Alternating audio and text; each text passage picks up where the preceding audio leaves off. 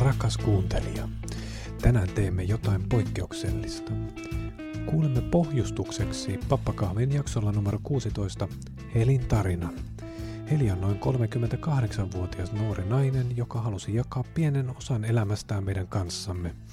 Juttua riitti kahden tunnin nauhoitteeseen, mutta taltiointimme on tiivistetty noin varttituntiin. Pieniä epäjohdonmukaisuuksia voi siis ilmetä tarinassa, emmekä pysty millään antamaan täyttä kuvaa Helistä ihmisenä, vaan hyvin pienen pilkahduksen hyvin rajatusta näkökulmasta. Tätä korostaaksemme, aina kun kuulet tämän äänen,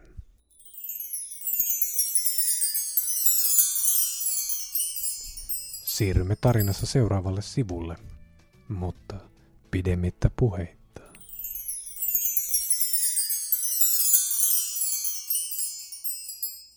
Mä oon ollut ihan superseksuaalinen niin tosi pienestä lapsesta asti. Niin mun ensimmäiset muistot liittyy siis itsetyydytykseen ja siis mä oon ollut varmaan maks neljä. Voi olla, että on ollut niin nuorempikin. Ja se oli semmoinen asia, minkä mä itse tajusin jossain vaiheessa, että hei, että on kiva.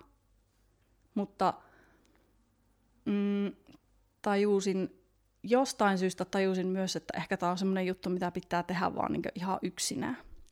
Mä oon nähnyt myös pornoa tosi aikaisin. Mä oon ollut viisi. Ja niinkö sitä oli mulle näkyvillä koko mun lapsuuden ajan. Ja mä oon ollut siitä, niinkö, totta kai se oli lapsen mielestä kiinnostavaa. Mutta että mä oon niinkö hyvin niinkö, no en mä halua sanoa, että leimaantunut, mutta että se nyt on tietenkin varmaan jollakin tavalla virittynyt, virittänyt sitä mun seksuaalista kasvamista sitten, että kun mä oon ollut niin pienestä asti sen kanssa tekemisissä. Ja myöskin sitten se, että kun mä oon ollut niin tosi seksuaalinen ja just sanonut, että siis mä oon varmaan teini-iässä niin runkannut enemmän kuin meidän luokan pojat yhteensä. Että siis se oli niin aivan, se oli niin tosi semmoista intensiivistä hommaa. Että mä sain käytettyä siihen niin ihan hirvittävän määrän aikaa. Että jos sen olisi käyttänyt johonkin muuhun, niin musta olisi varmaan voinut tullakin jotakin. mutta, mutta mä päätin käyttää sitä sen semmoiseen. Mä en tiedä, onko se niinku ollut semmoista pakoomasta touhua, mutta siis mä vaan muistan, että siis, no, mä vaan paneetti koko ajan teini-iässä. Siis ihan hirviästi, koko ajan jatkuvasti. Mutta sitten mä oon taas kuitenkin aloittanut seksin tosi myöhään. Oon 17. No verrattain myöhään, olisin tietenkin myöhemminkin voinut aloittaa, mutta verrattuna siihen, että jotkut on 14-vuotiaita, niin 17 nyt on kuitenkin. Ja se oli mulle vielä semmoinen, että ei sillä, ettenkö, ettenkö olisi halunnut aikaisemmin, mutta että musta tuntuu, että mä en ole valmis siihen. Että semmoisena sanotaanko 14-15-vuotiaana, niin kyllä mä niin koin sen sillä tavalla, että, että vaikka ne halut oli aivan järkyttävät, niin joku oli niin semmoinen olo sitten, että niin ei ole ehkä vielä mun aika nyt kuitenkaan tälle. Sitten kun täytti 18 ja alkoi käymään baareissa, niin sitten yllättäen aloinkin saada ihan hirvittävästi huomiota. Ja se oli niinkö tosi siistiä tietenkin, kauhean jännää. Ja sitten kun alkoi tulla sitä seksuaalista huomiota, niin totta kai se kiinnosti. Kun mä oon myös aika utelias ja kokeilunhalunen. Ja sitten kun siihen liittyy vielä niin tosi paljon se, että halus sitä hyväksyntää, halus tulla niin huomioiduksi. Niin totta kai niitä alkoi niitä kokemuksia sitten tulla. Niin en, mä nyt mitenkään silleen niin ikinä ole ollut sellainen, en mä tuolla ole kulkenut metästämässä niin miehiä. Se ei, se ei ole niin mua, se ei sovi vaan mun luonteelle, se ei ole mulle sillä tavalla luonnollista miehet on aina lähestynyt mua seksuaalisessa mielessä niin hyvin avoimesti ja vapaasti niin läpi mun elämä. Mulla oli yhdessä vaiheessa, oli silloin just nuorempana, niin, niin on niitä tullut niin jälkeenkin päin. Mä, mä en tiedä, että miksi tämmöinen avautuminen pitää tehdä, mutta että tota, ö, siis mulle on tultu tosi monesti sanomaan tämmöistä, että hei, että mä mietin sua ja vedin kätteen. Sitten mä muistan, kun mä ekaan kerran kuulin ton, niin mä olin vähän silleen, että okei. Okay. Että se oli vähän sellainen, että no yök, mutta toisaalta silleen, että no toisaalta ihan siistiä, että jos, niinkö, jos, jos musta saa niin paljon kiksejä, että jaksaa kotona miettiä ja niinkö vettää kätteen, niin ok, fine.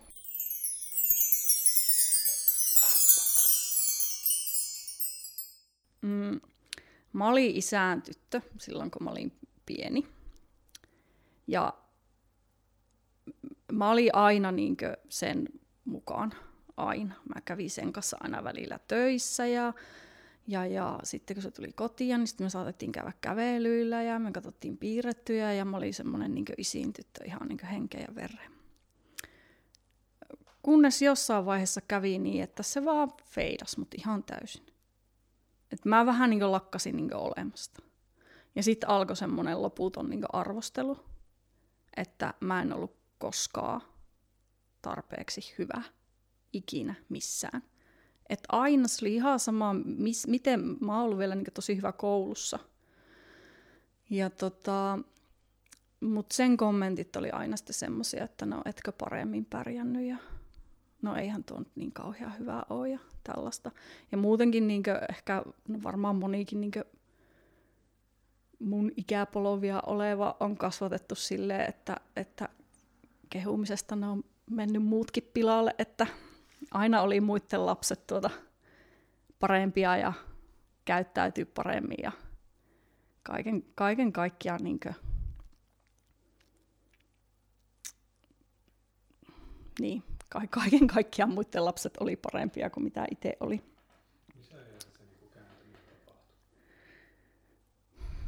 Mä oon varmaan ollut joku kuusi, seitsemän. Ja tuota, no siihen liittyy myös se, että silloin syntyi mun veli. Ja mm, se oli tietenkin niin isälle kova juttu, kun se oli poika, kun syntyi. Mä oon kuullut tämmöisen, mä en tiedä, että miten niin paikkaansa se pitää, mutta että mä oon kuullut, että silloin kun mun äiti lähti synnyttää mun veliä, niin mun isä oli sanonut, että ei tarvitse tuoda toista tyttöä tänne.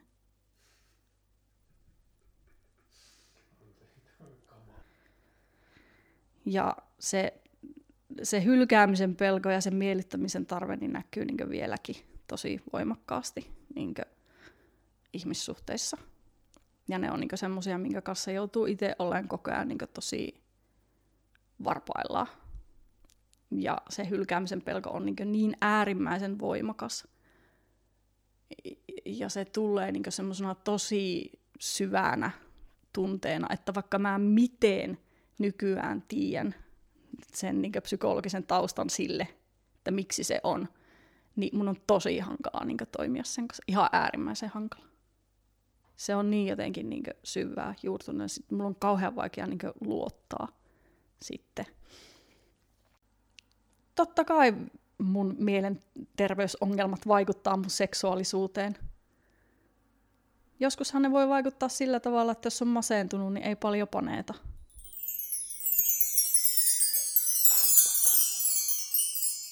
On niin kuin, sanotaanko henkisesti aika vapautunut seksin suhteen, mutta että ja, ja on tosi seksuaalinen, niin siihen nähen, niin mä harrastan ihan helvetin vähän seksiä.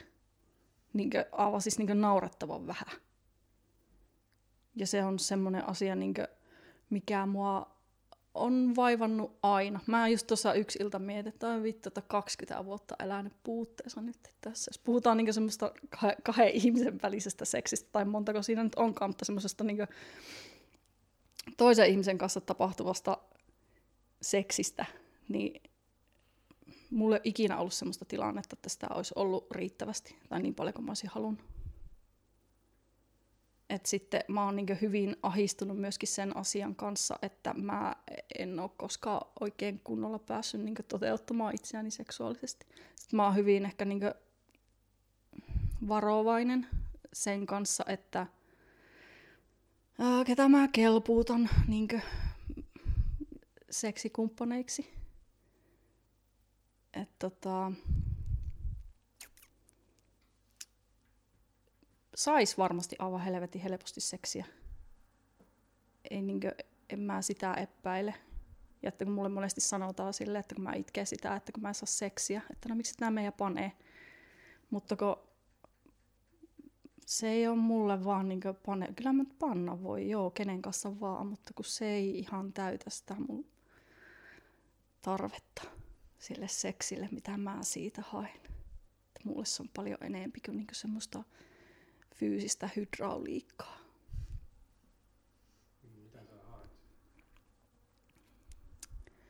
Mun on tosi vaikea selittää tätä, kun musta tuntuu, että kukaan ei koskaan tajua, mutta että mm, mulle, että se seksi on hyvä, niin mä tarvin siihen jonkunlaista niin semmoista henkistä yhteyttä. Mm, mä oon sanonut silleen, että musta paras seksi on semmoista aivojen panemista. Että siinä tapahtuu jotain muutakin kuin sitä pelkkää fyysistä hinkkausta.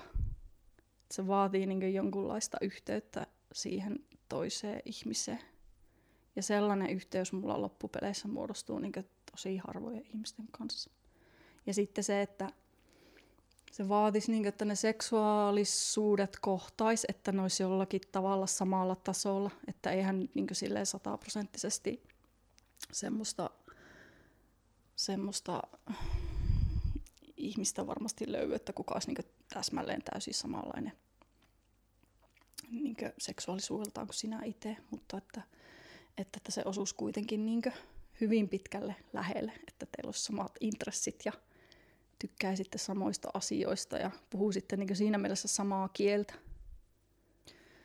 Mutta mä oon miettinyt tosi paljon sitä, että vaadinko mä jotenkin, tai vaan tarvinko mä jotenkin paljon kovemman tunneyhteyden kuin keskimääräisesti ihmiset tarvii. Että mulle se on niin koko ajan vaan korostunut, että mitä vanhemmaksi mä tuun, niin sitä enemmän mä niin kaipaa semmoista tunneyhteyttä. Ja siksi mä suren, tai mä oon aina surun niin sitä, että mulla on niin vähän seksiä elämässä. Mutta tota,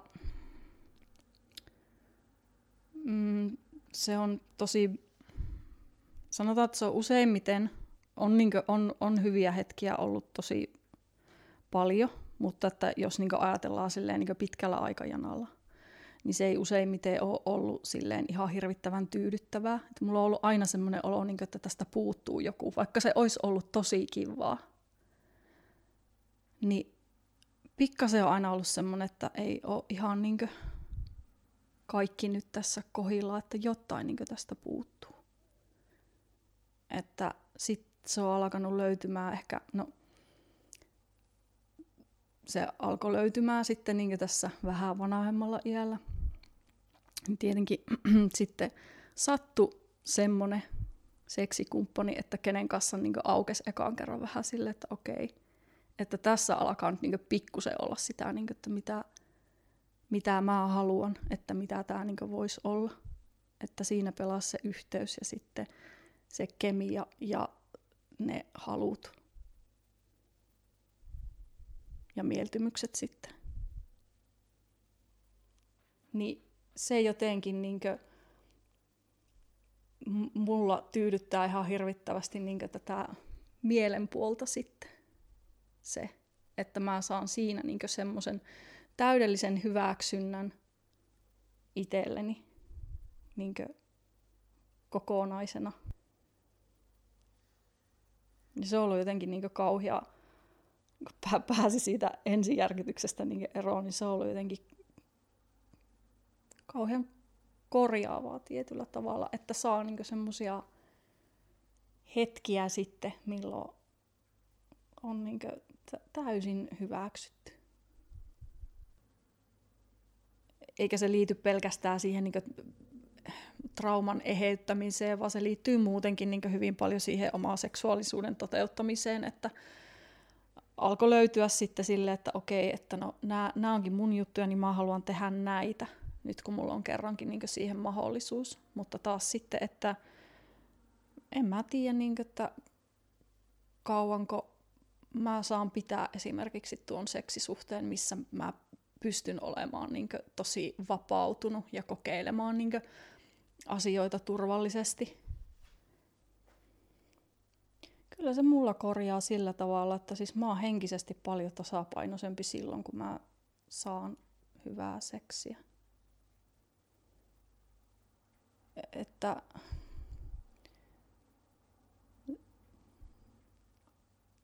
Hmm.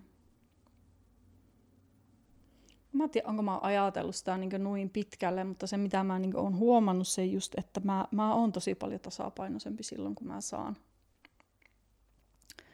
saan sitä seksiä.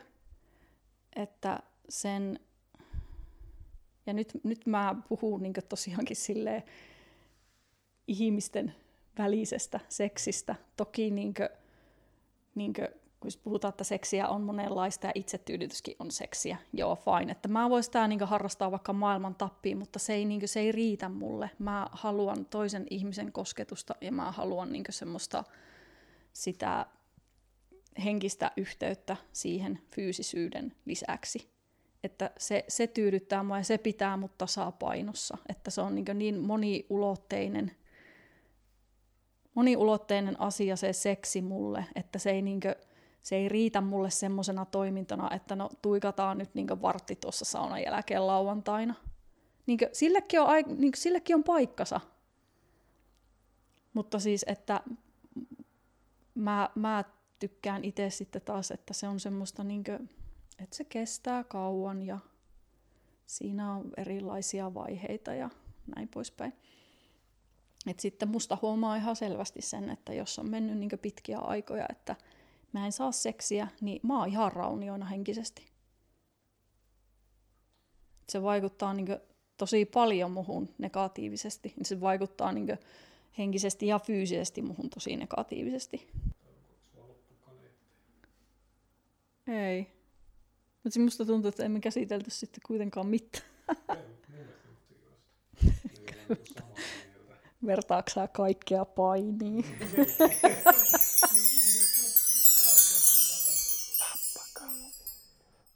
Kuulit juuri Helin tarinan, joka toimii pohjustuksena pappakahvien jaksolle numero 16. Jatketaan siis keskusteluja. Kuulemiin.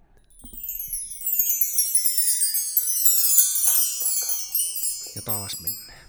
No niin. Parmi Soilantero, tervetuloa. Kiitoksia. Haluatko esitellä itsesi ja missä me ollaan?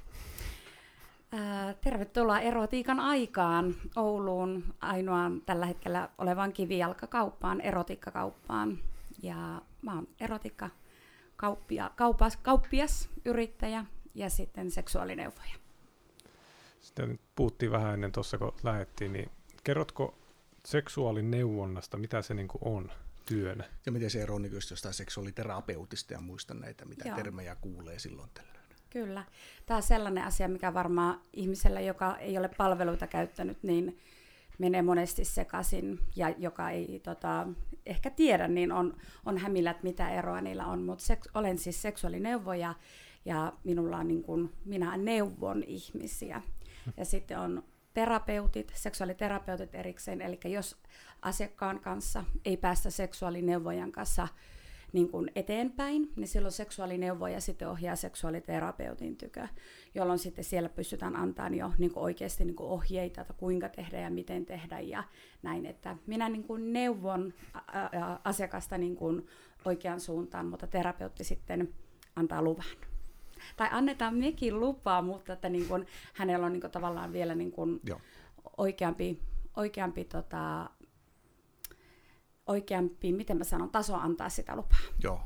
No millainen on sitten semmoinen, tietenkin voi aina sanoa, että ei ole olemassa mitään tietyn tyyppistä asiakasta, mutta millainen asiakas tulee sitten kysymään niin kuin oikeasti neuvoa, vai onko se vaan sitten sinne tullaan vähän luimuilemaan tuonne hyllyjen väliin ja siellä sitten yritetään selvitä itse, että mm. et minkä, minkä näköistä neuvoa siinä sitten kysytään, kuinka avoimesti sinne kerrotaan, että nyt on tämmöinen tai tämmöinen ongelma tai haaste tai mitä tahansa?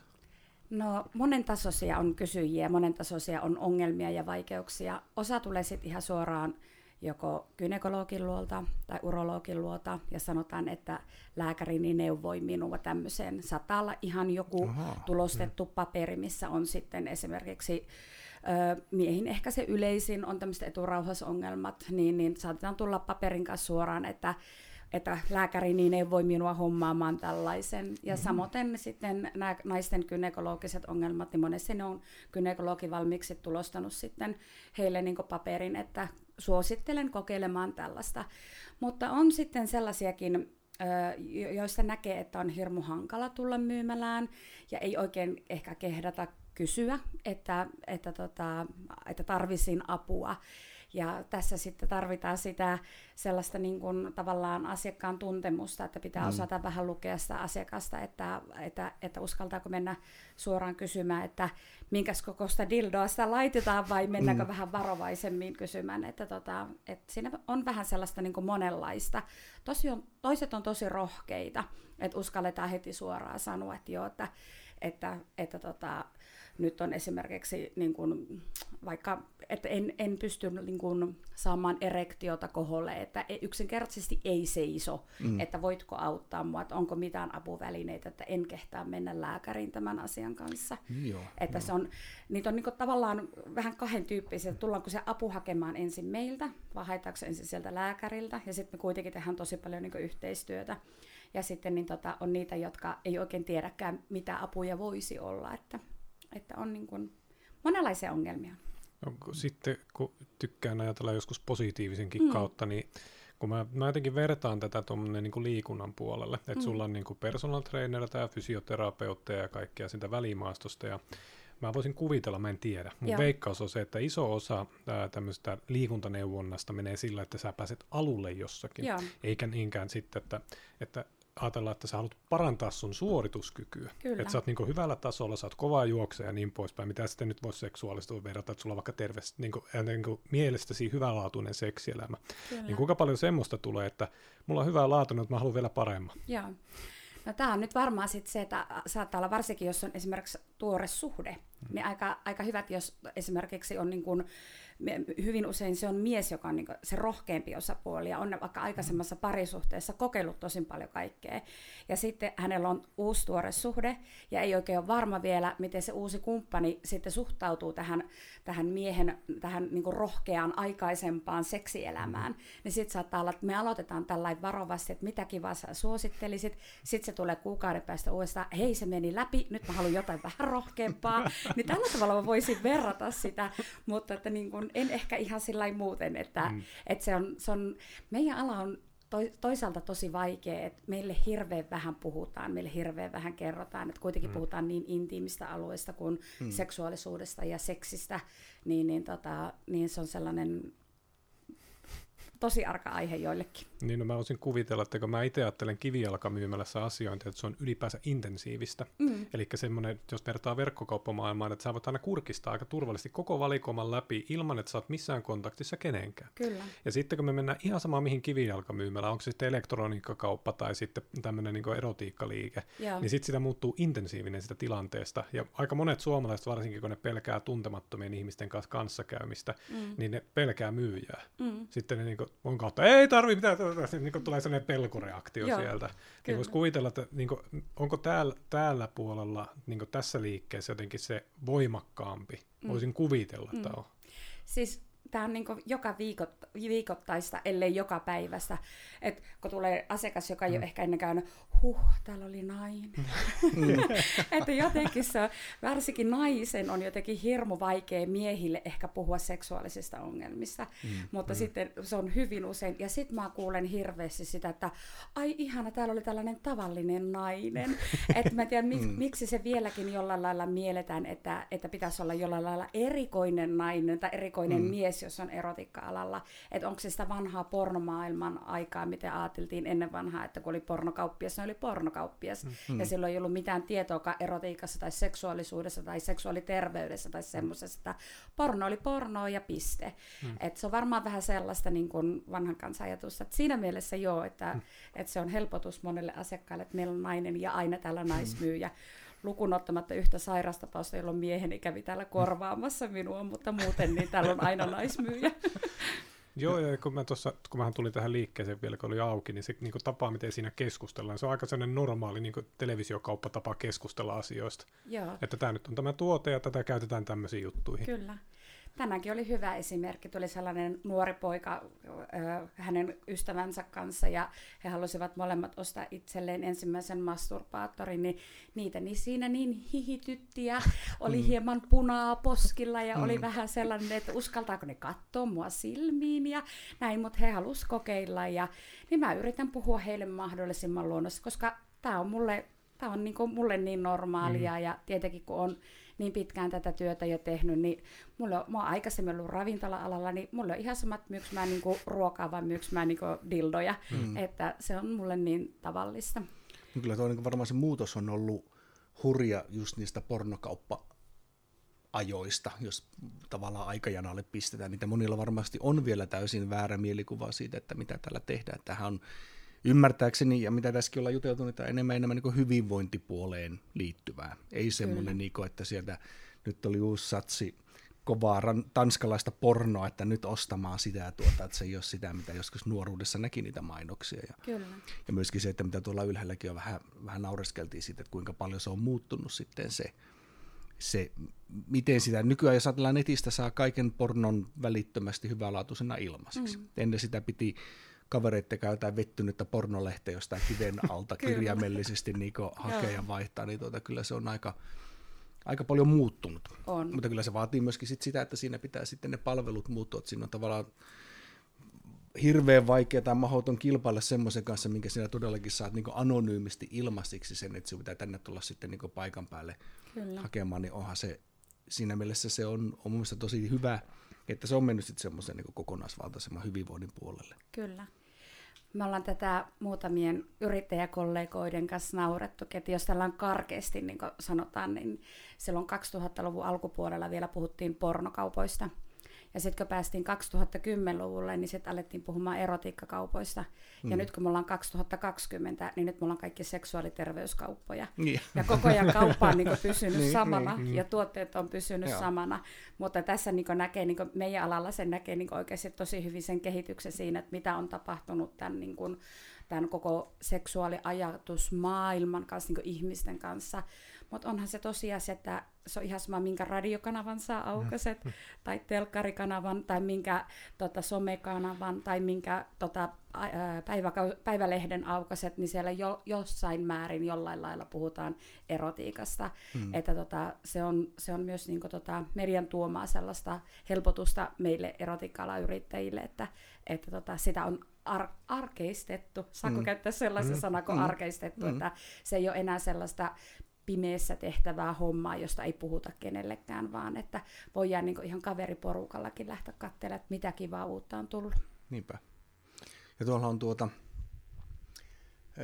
LinkedInin kautta tulee mainoksia. Se on se, mikä Dildo Dealerin nimellä, se on se, teki niitä puusta valmistettuja suomalaisia Joo. dildoja, ja se oli nähtävästi aikamoinen, niin kuin, siis itteni kiinnostaa se enimmäkseen ehkä sitä kautta, että se on niin kuin, että miten semmoisen saa valmistettua, että se niin. Niin valmistus teknisesti vaikuttaa todella mielenkiintoiselta keissiltä. Mutta... Näyttää vaneerilta näin niin kuin puu, niin. puuammattilaisen niin, niin, niin, joo, värillistä vaneeria, ja tuota, mutta se on varmaan niin hiottu aika hyvin, mutta, on, mutta se, että vieläkin voi tulla jotain innovaatiota, ihan suomalaistakin innovaatiota mm. siinä, ja niistä voidaan sitten puhua ja näyttää lehdissä ja muuta, että se on mun mielestä todella terveellistä, että se, että kun kun tavallaan jos sulla on vaikka puudildo, niin kyllä se käyttötarkoitus nyt on suht niin kuin siinä mielessä selkeä, mm, mitä kyllä. sillä tehdään. Kyllä. Mutta se, että sitä voidaan näyttää niin kuin lehdissäkin mieluummin, varmaan kun jotain tuommoista hirveätä tuota oikean lerssin näköistä, niin mm. sekin auttaa siinä. Joo, ja siitä, siitä niin kuin, mitä mä oon nähnyt niin kuin kyseisestä niin kuin tyypistä, ja tuotteesta uutisointi, sitä käsitellään niin enemmän design-asiana. Niin, Joo. joo, Eikä totta. niinkään tavallaan niin erotiikka-asiana. Se on jotenkin jännä muutos. Se on. Tätä mä haluaisin kysyäkin teiltä, että oletteko te nähnyt niitä? En On ole Siis livenä. kuvia, kuvia niin, vaan. Joo. En, en ole livenä. Siis mä oon saanut pitää sellaista kädessäkin, mm. ja siis nehän on kuin taideteoksia, nehän on kuin koruja. Että ne on Joo. oikeasti todella kauniita ja todella tyylikkäitä ja todella upeita. Että viime syksynä oltiin samoilla messuilla, niin siellä näin, näin näitä puudildoja ja tappeja ja, ja helminauhoja ja mitä kaikkea niillä olikaan, niin siis ne on todella upeita. En ihmettele yhtään, että pitkin Eurooppaa niistä ollaan oltu kiinnostuneet. Niillä on lähtenyt tosi hyvin Okei, menemään se. tosi ja hyvä. ihana, kun Suomeen viedään muuallekin, Joo. eikä vaan. Vientituotteita. Niin, Kyllä, joo. kyllä. Mitä näitä nyt oli? Marimekko, Nokia, Dildo, Puudildo. niinpä, niinpä. No. no hei, mennäänpäs kun tuossa niin, niin, otettiin poikkeuksellisesti, me koitettiin tehdä ammattimaista niin kuin pseudojournalismia ehkä enemmän kuin oikeata journalismia. Jutel- Juteltiin mun, pidän Elia ystävänä ja juteltiin ja lä- lähetin sulle etukäteen nauhoituksen, niin minkälaisia ajatuksia sulla tuli Helin tarinasta? Ensinnäkin, jos Heli kuuntelee, toivottavasti kuuntelee, niin kiitos Heli tarinasta. Aivan todella mahtava ja rohkea tarina ja ihana, ihana kun uskallisit avautua ja kertoa tämän tarinan. Se voi Helin korvissa ehkä kuulostaa ja ajatuksessa voi kuulostaa, että se on jotenkin kaukainen ja hän on yksin tämän asian kanssa, mutta kyllä se loppupeleissä aika yleinen tarina on, että nämä on vain asioita, mistä ei hirveästi puhuta juuri tämä itsensä tyydyttäminen ja juuri tällaiset ajatukset, että, että itse tyydyttäminen kuuluu vain aikuisen ihmisen, aikuisen ihmisen elämään. Että, että kyllä on tällaisiakin tarinoita, missä on äiti saattanut tulla meiltäkin kysymään apua siihen, että mitä tehdä, kun hänen kaksi- tai kolmevuotias lapsi ö, käytetään sanaa unnuttaminen, Mm. niin, niin ö, tekee, että miten se saadaan loppumaan ja onko Mm. siihen mitään apukeinoja. Ja se vaan tuntuu hyvälle ja mun mielestä semmoista asiaa ei pidä niin kieltää eikä, eikä, eikä sanoa, että ei noin saa tehdä. Että, et tota, se on ihan tyypillinen. Tietenkin sitten se, että siellä kalskahti korvaa se, että hän on nuorena tyttönä nähnyt pornoa, niin sehän nyt pitäisi aina muistaa, että se porno on kuitenkin se K18, että sitä, sitä ei suositella näkeväksi ja siihen on kyllä omat syynsä, että sehän on loppupeleissä aika, aika, voi olla aika väkivaltaisen näköistä hommaa ja sellaista, niin kuin, että se ei välttämättä näytä kaikkiin silmiin nautinnolle. Mutta muutenhan pornossa ei ole mitään vikaa, että jos se tuntuu pornon katsominen niin hyvälle, niin ei, sehän on hyvä asia, että erotiikkafilmejähän tehdään sen vuoksi, että ihminen saisi sen, sen seksuaalisen kiihottumisen niin vielä voimakkaammaksi ja pystyisi saamaan sen orgasmin helpommin. Ja et sitä vartenhan ihmiset katsoo sitä. Ja saatetaan katsoa myöskin sitten vinkkejä ja ideoita. Hmm. Että tota, kyllä siellä niin monta sellaista aika tyypillistä tarinaa oli, että tota, mitä niin me ammattilaiset niin asiakkaiden kanssa käydään läpi. Että tota, ja tästä Helin tarinasta en, en tota, saanut selvyyttä, että oliko hän sitten hakenut ihan niin tähän seksuaalineuvojan tai seksuaaliterapeutin kautta sitten niin apua. Että, että tota, mutta Muistini mukaan nyt pitää tosiaan, kun puhutaan yksityishenkilöstä, vaikka niin kuin periaatteessa mennään anonyymisti, niin, niin, niin mä muistaisin, että hän on vasta ihan viime aikoina puhunut seksuaaliterapeutista, kun on hänen, siis hän on, me tunnetaan siis niin kuin työpiirien kautta, että Niin niin kuin mä, niin kuin tämä on tullut itsellekin vähän tällainen puun takaa, että täällä on muutakin kuin pelkkä työihminen niin kuin Kyllä. yleensäkin, että, Joo, että ihmiset on aika monennäköisiä otuuksia loppujen lopuksi. kyllä. Mutta tota, muistaakseni on, mutta tota, enemmän on asioinut käsittääkseni ns. normaalipsykologin kanssa. Niin juuri, kyllä, kyllä. Tuossa yksi, yksi mielenkiintoinen asia, mitä sanoit, se, että niin tavallaan itsetyydytystä kuuluu, ei kuulu niin kuin, että se kuuluu täysikäisille, mutta mm. onko se kuinka paljon nyt, te, ootko huomannut sitä, että kuvitellaanko, että itsetyydytys kuuluu vaan niin teini-ikään, että niin. taas aikuiset ei saisi enää sitä tehdä, niin Joo. miten se näyttäytyy? Tämä, tämä niin aina riippuu vähän kenen kanssa niin asioista juttelee, että, että se, että niin kuin, ö, itse tyydyttäminenhän se on maailman turvallisinta seksiä. Ja sehän on niin maailman turvallisin tapa lähteä niin nuoren naisen tai nuoren miehen niin tutustumaan omaan vartaloon. Että niin kuin mä kaikille suosittelisin sitä itsetyydyttämistä ja sitä itsensä koskettelemista ja semmoista, että opittaisiin niin tuntea se oma vartalo ja opittaisiin tuntemaan, että mistä tykkää ja mitkä on niitä alueita, mihin ei halua, että kosketaan. Ennen kuin ollaan siinä tilanteessa, että sä oot sen sun kumppanin kanssa niissä sänkyhommissa vaikka ja sitten hän koskeekin sua sellaisen kohtaan, mihin sä et halua koskevan, niin se voi olla, että siinä menee sitten ne että ei haluakaan enää. Että Mm. tota, se itsetyydyttäminen on ihan asia, ja kenelle se sitten niin oikeasti kuuluu, niin kyllä mun mielestä se kuuluu ihan samalla tavalla sille kolmenvuotiaille pikkutytölle tai pikkupojalle, joka sitä tekee ennen, hyvin usein ennen nukkumaan menoa, koska sehän rentouttaa ja rauhoittaa, Mm. ja sehän on semmoinen niin kuin, siinä Helikin taisi jotenkin mainita mun mielestä siinä hänen tarinassa, että hän kokee sen jotenkin semmoisena niin stressihelpotteena, että hän ei ole niin stressaantunut, kun hän on tota, itse tyydyttänyt, niin ihan samalla tavalla niin kuin voisi sanoa, että se on pikkutytölle tai pikkupojallekin sellainen rentoutuminen ja semmoinen, että sehän laukaisee hermopäät, niin se on semmoinen rentouttava tekijä. Että kyllä se niin kuin kaikille kuuluu niin, niin tota, nuorille teineille kuin meille aikuisillekin, että älkää viekö sitä iloa meiltä pois. Niin, no se, se on jotenkin, niin kuin, se ei liity mun mielestä pelkästään seksuaalisuuteen, vaan tota, ylipäänsä niin leikkiminen. Mm. Kelle leikkiminen on sallittua. Joo. Ja me on ehkä nyt aletaan olla semmoisessa yhteiskunnassa vaiheessa, että niin kuin aikuinenkin saa leikkiä, ihan sama mikä se leikki onkaan. Ihanaa. Aivan mahtavaa. Ja vaikka semmoinen, että, niinku, että siis mä oon ihan tässä paviaanin osa niinku leikkipuistossa lasten kanssa, että mä teen leikin niillä niinku laitteella enemmän kuin lapset. Joo. Ja sitten mua, mua jotkut katsoo sillä kierrot aikuinen mies siellä niinku rimpuilee, että kun mäkään ole mikään pieni poika.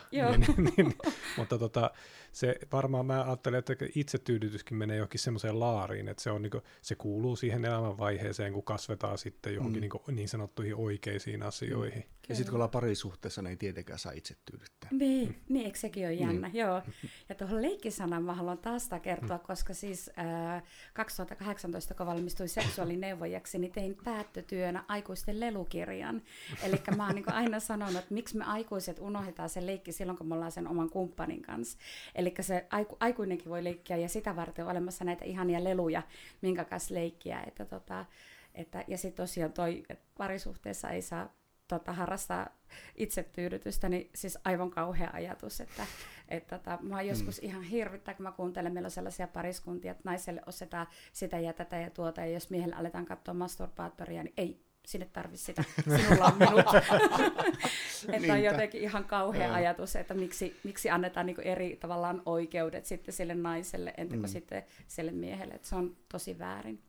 Niin se itsellä on tuntuu varsinkin just näissä, niin kuin sanotaan vaikka seksilelupuolella, että se niin kuin, tämä on vaan ehkä tunne. Mä en tiedä Mm. yhtään mikä on yleinen taso, mutta että tavallaan se alkaa mennä niin päin, että miehen puolella se on enemmän sellainen niin kuin tabu tai joku muu, että sillä on seksileluja. Mm. Ja sitten naiselle se on semmoinen tavallaan niin kuin vapauden tunnustus Niin ikään niin kuin. tyttöjen kivaa. Niin, tuota, Niin, niin se, voi se on nimenomaan niin. lelu Mm. tai semmoinen että vapautumisen merkki tai joku Kyllä. muu, että joku tällainen. Ja Joo. siis mulla ei ole mitään sitä vastaan, sehän on niin kuin pelkästään ok, että ihmiset kokee olevansa niin kuin vapautuneita ja avoimia. Mutta sitten, että niinku, mä, en- o- ollaanko me niinku miehet jotenkin sellaisia jäärempiä muuttumaan, mm. ja riit- liittyykö se meidän asenteihin mm. enemmän vai sitten Mm. naisten asenteisiin miehiä kohtaan, niin en mä edes osaa sitä arvioida, Mm. mutta jotenkin jännä Mm. ilmiö. Kyllä. Joo, se on totta. On, ja sitten se, että se on niinku vaan totta, että jos miehellä on vaikka tekovakina siellä kaapissa, Mm. niin se on jotenkin niinku nolo ja häpiä ja raukka toi on puutteessa ja tuo Mm. ei saa naista. Niin, Mutta sitten jos naisella on niinku dildo ja yöpöydän laatikossa, niin wow. Niinpä. Et se, on, se on oikeasti se on näin. Että Joo, tota, et se on vähän semmoinen niinku miehille, vaikka eihän se ole yhtään miehille sen kummempi se masturbaattorin teko naisellekaan se dildo tai vibraattori, mutta se vain jotenkin niinku mielletään sellaiseksi, että, että tota, mies on automaattisesti sinkku tai runkkari tai jotain muuta tällaista vähän niin negatiivissävytteistä, Niinpä. Mm. entä kun tota, naisella on dildoja kaapissa. Nainen on sitten jee-tyyppi, mm. Pitää, rohkea. pitää alkaa ajamaan tasa, tasavertaisuutta nyt tuota Joo, happakahvin Ehdottomasti, mä oon teidän Tämä- miesten tämä puolella kyllä. tässä No asiassa. niin, No niin, hyvä.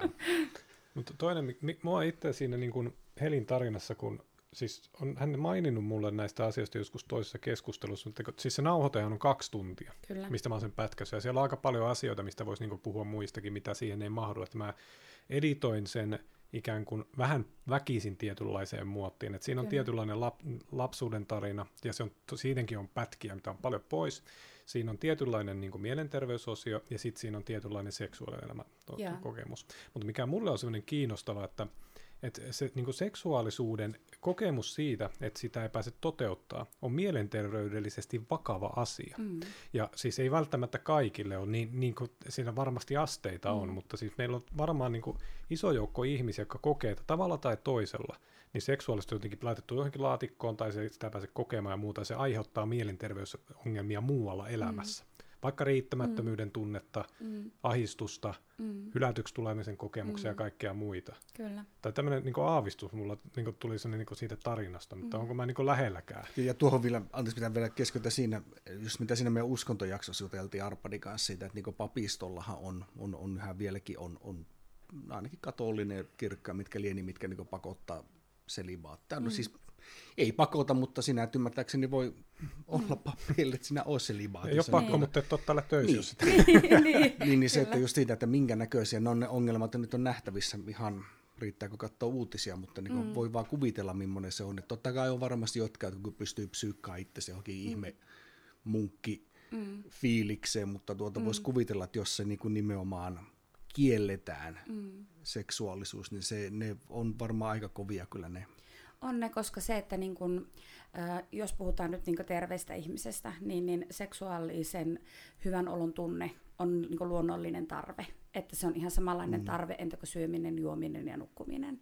Että se, että sä koet sitä seksuaalisia hyvän olon tuntemuksia, niin se on todellakin niin kuin tarve. Se on, mä voisin kuvitella kans, niin kuin sanot, että se on niin kuin täysin se, että kun jos se kielletään ja sitä ei saa, niin siinä tulee tiiäks, niin kun just ne mielenterveysongelmat, se voi olla jo ääripäästä, mm. mutta muutenkin sellaista niin alakuloisuutta ja ehkä jollain, jossain pienessä mittakaavassa niin masentuneisuutta. Mm. Ja sitten saattaa tulla juuri semmoista niin tuntemusta, että, että minä, en, niin seksu, minä en ole seksuaalinen olento ja minä en ole niin seksuaalisesti haluttava ja, ja mi- minä en, niin kun, en, en ole niin seksuaalinen ihminen. Mm. Että tota, ne, on, ne on tosi harmillisia että tällaista on ja, ja se, että se kielletään, niin se on jotenkin hirmu raakaa. Musta se on tosi raakaa, että ihmiseltä kielletään yksi osa mm. ihmisyydestä, mm. koska se, että se on niin luonnollinen tarve, että, että tota, harmillista. Mun on pakko sillä selventää, kun mä puhun mielenterveysongelmista, niin mä puhun siitä aikaisena laveasti, Joo. koska tota, me, me, me on Mikon kanssa puhuttu siitä, että pappakahvijakso ihan vaan mielenterveysasioista, mm. jossa mun, mun pointti on lähinnä se, että meidän pitäisi niistäkin asioista keskustella, ja se, se on samanlainen terveyden ala kuin on vaikka seksuaaliterveys tai niin kuin tämmöinen fyysinen terveys. Kyllä, Että me ei niin kuin ajatella sitä millään pahalla, että jos joku hakee puranaa kaupassa, sillä on pääkipeä. kyllä. Mutta me ei ajatella tätä niin kuin erotiikkaliikettä samalla apteekkina, että mm. sä haet vaikka sitten dildon tai masturbaattori ihan minkä tahansa ja sä hoidat jotakin, niin kuin jotakin. Kyllä, Mm. Että se, niin kuin se on tavallaan niin kuin ylläpitävää työtä tietyllä tavalla. kyllä. On, ja sitten se on, niin kuin, se on niin kuin monille niin kuin ihan outo käsite e- semmoinen, että että voinko mä saada oikeasti apua, niin kuin ne ihan häkeltyy, mitä mä oon jutellut lääkäreiden ja terveydenhoitajien ja fyssareiden kanssa, mm. niin mitä ne meille niin kuin kertoo, että, että ne asiakkaat, joita ne ohjaa tänne seksuaaliterveyskauppaan, mm. niin on ihan häkeltyneet, että apua, että pitääkö mä uskaltaa kävellä sinne. Mm. Että just se, että niinku se, on, se on varmasti niinku heillekin, jotka sitä tarvii, niin se on myös se vaikea ajatusmaailma siitä, että eikö sitä apua saa jostain just apteekissa tai mm. muualta, että onko mä oikeasti pakko kävellä erotiikkaliikkeeseen. Mm. Että, Joo, ja se niin kuin, tietenkin, niin kuin, että miksi tässäkin liikkeessä on niin kuin läpinäkymättömät ikkunat. mm. Että se ei niin kuin apteekkihan sä näet sisällä, jos sä käyt vaikka tuolla Prismassa on apteekki tuolla Limingan mm. tullissa, niin se on niin kuin täysin lasiseinä. Kyllä. Että sä näet ihan täysin, että mitä ihme niin kuin lääkkeitä sieltä Naapurille voi ostaa. vilkutella Kyllä. siellä. Niin, Niin. joo, että ai sä oot siellä ostelemassa mitä ikinä. Niinpä. Ja se, se pidetään niin kuin, että ei siinä mitään. Toki niin Niinpä. kuin, jos niin kuin sä vastaat, että on hakemassa masennuslääkettä, niin heti Niin. niin. kuin, apua se tarttuu Niinpä, ja niin kyllä. poispäin, mutta Kyllä, kuitenkin. kyllä. Näin. Mitä sitten semmoinen, mistä ollaan juteltu, ainakin Juhani kanssa, ollaanko pappakahvijaksossa, mutta ainakin muuten ja monen muukin kaverin kanssa, niin siis prostituution laillistaminen, mikä sitten taas on, ö, on nähnyt jotain tosi hyviä dokkareita siitä, mm. että miten sekin, kun jos se tehtäisiin niin kun oikein ja hyvin ja laillisesti ja terveellisesti ja niin edelleen, niin sehän jälleen kerran toimisi sellaisena Mm. monille varmaan todella hyvänä Kyllä. niin kuin tavallaan sen no, tarpeen tyydyttäjänä luonnollisestikin, mutta niin se, että se on tietenkin aihepiirinä se on jo niin paljon isompi, mutta tuota, onko se sitten tullut vastaan näissä niin kuin sinun ajatusmaailmassa varmaan on, mutta niin kuin mikä on sinun näkemys asiaan? Mun näkemys siihen asiaan on se, että silloin kun ketään ei pakoteta eikä uhkailla tekemään sellaista työtä, niin mun mielestä se on silloin ok.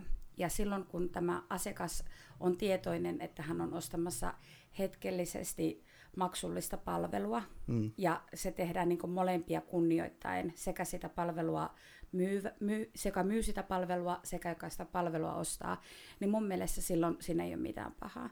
Mutta sitten jos siellä on takana esimerkiksi joku tämmöinen isompi, isompi organisaatio, joka tyyliin pakottaa mm, tyttöjä tai, poik- tai anteeksi, naisia tai miehiä mm. tekemään tätä asiaa mm. niin kiristäen tai uhkaillen mm. tai näin, niin silloin se on ehdottomasti no-no. Kyllä, kyllä. Mutta tota, Minusta tämä oli aika hyvä esimerkki. En tiedä, muistatteko tuossa, olisiko sitä parisen vuotta aikaa sitten, kun Helsinkiin perustettiin tämä nukkebordelli. Siitä oli juttua jotain oli. Joo. Mm, Joo. Kyllä, se, tota, törmännyt. Mistä on kyse? Eli tota, tällainen Karhinen Antti ää, teki tällaisen nukkepordellin Helsinkiin. Jos mä nyt oikein muistan, niin se mun, mun mielestä se oli ihan Helsingissä, mutta ainakin tuolla Etelä-Suomessa. Mm. Ja tota, hän tilasi tällaisia todella laadukkaita todella hyvin tehtyjä tällaisia nukkeja, ei mitään tällaisia niin sanottuja puhallettavia barbaaroita, mm, vaan tällaisia mm. ihan oikeita kunnon nukkeja. Ja hänellä oli niitä siellä useampia. Ja mm. siis sinnehän oli ihan jonot.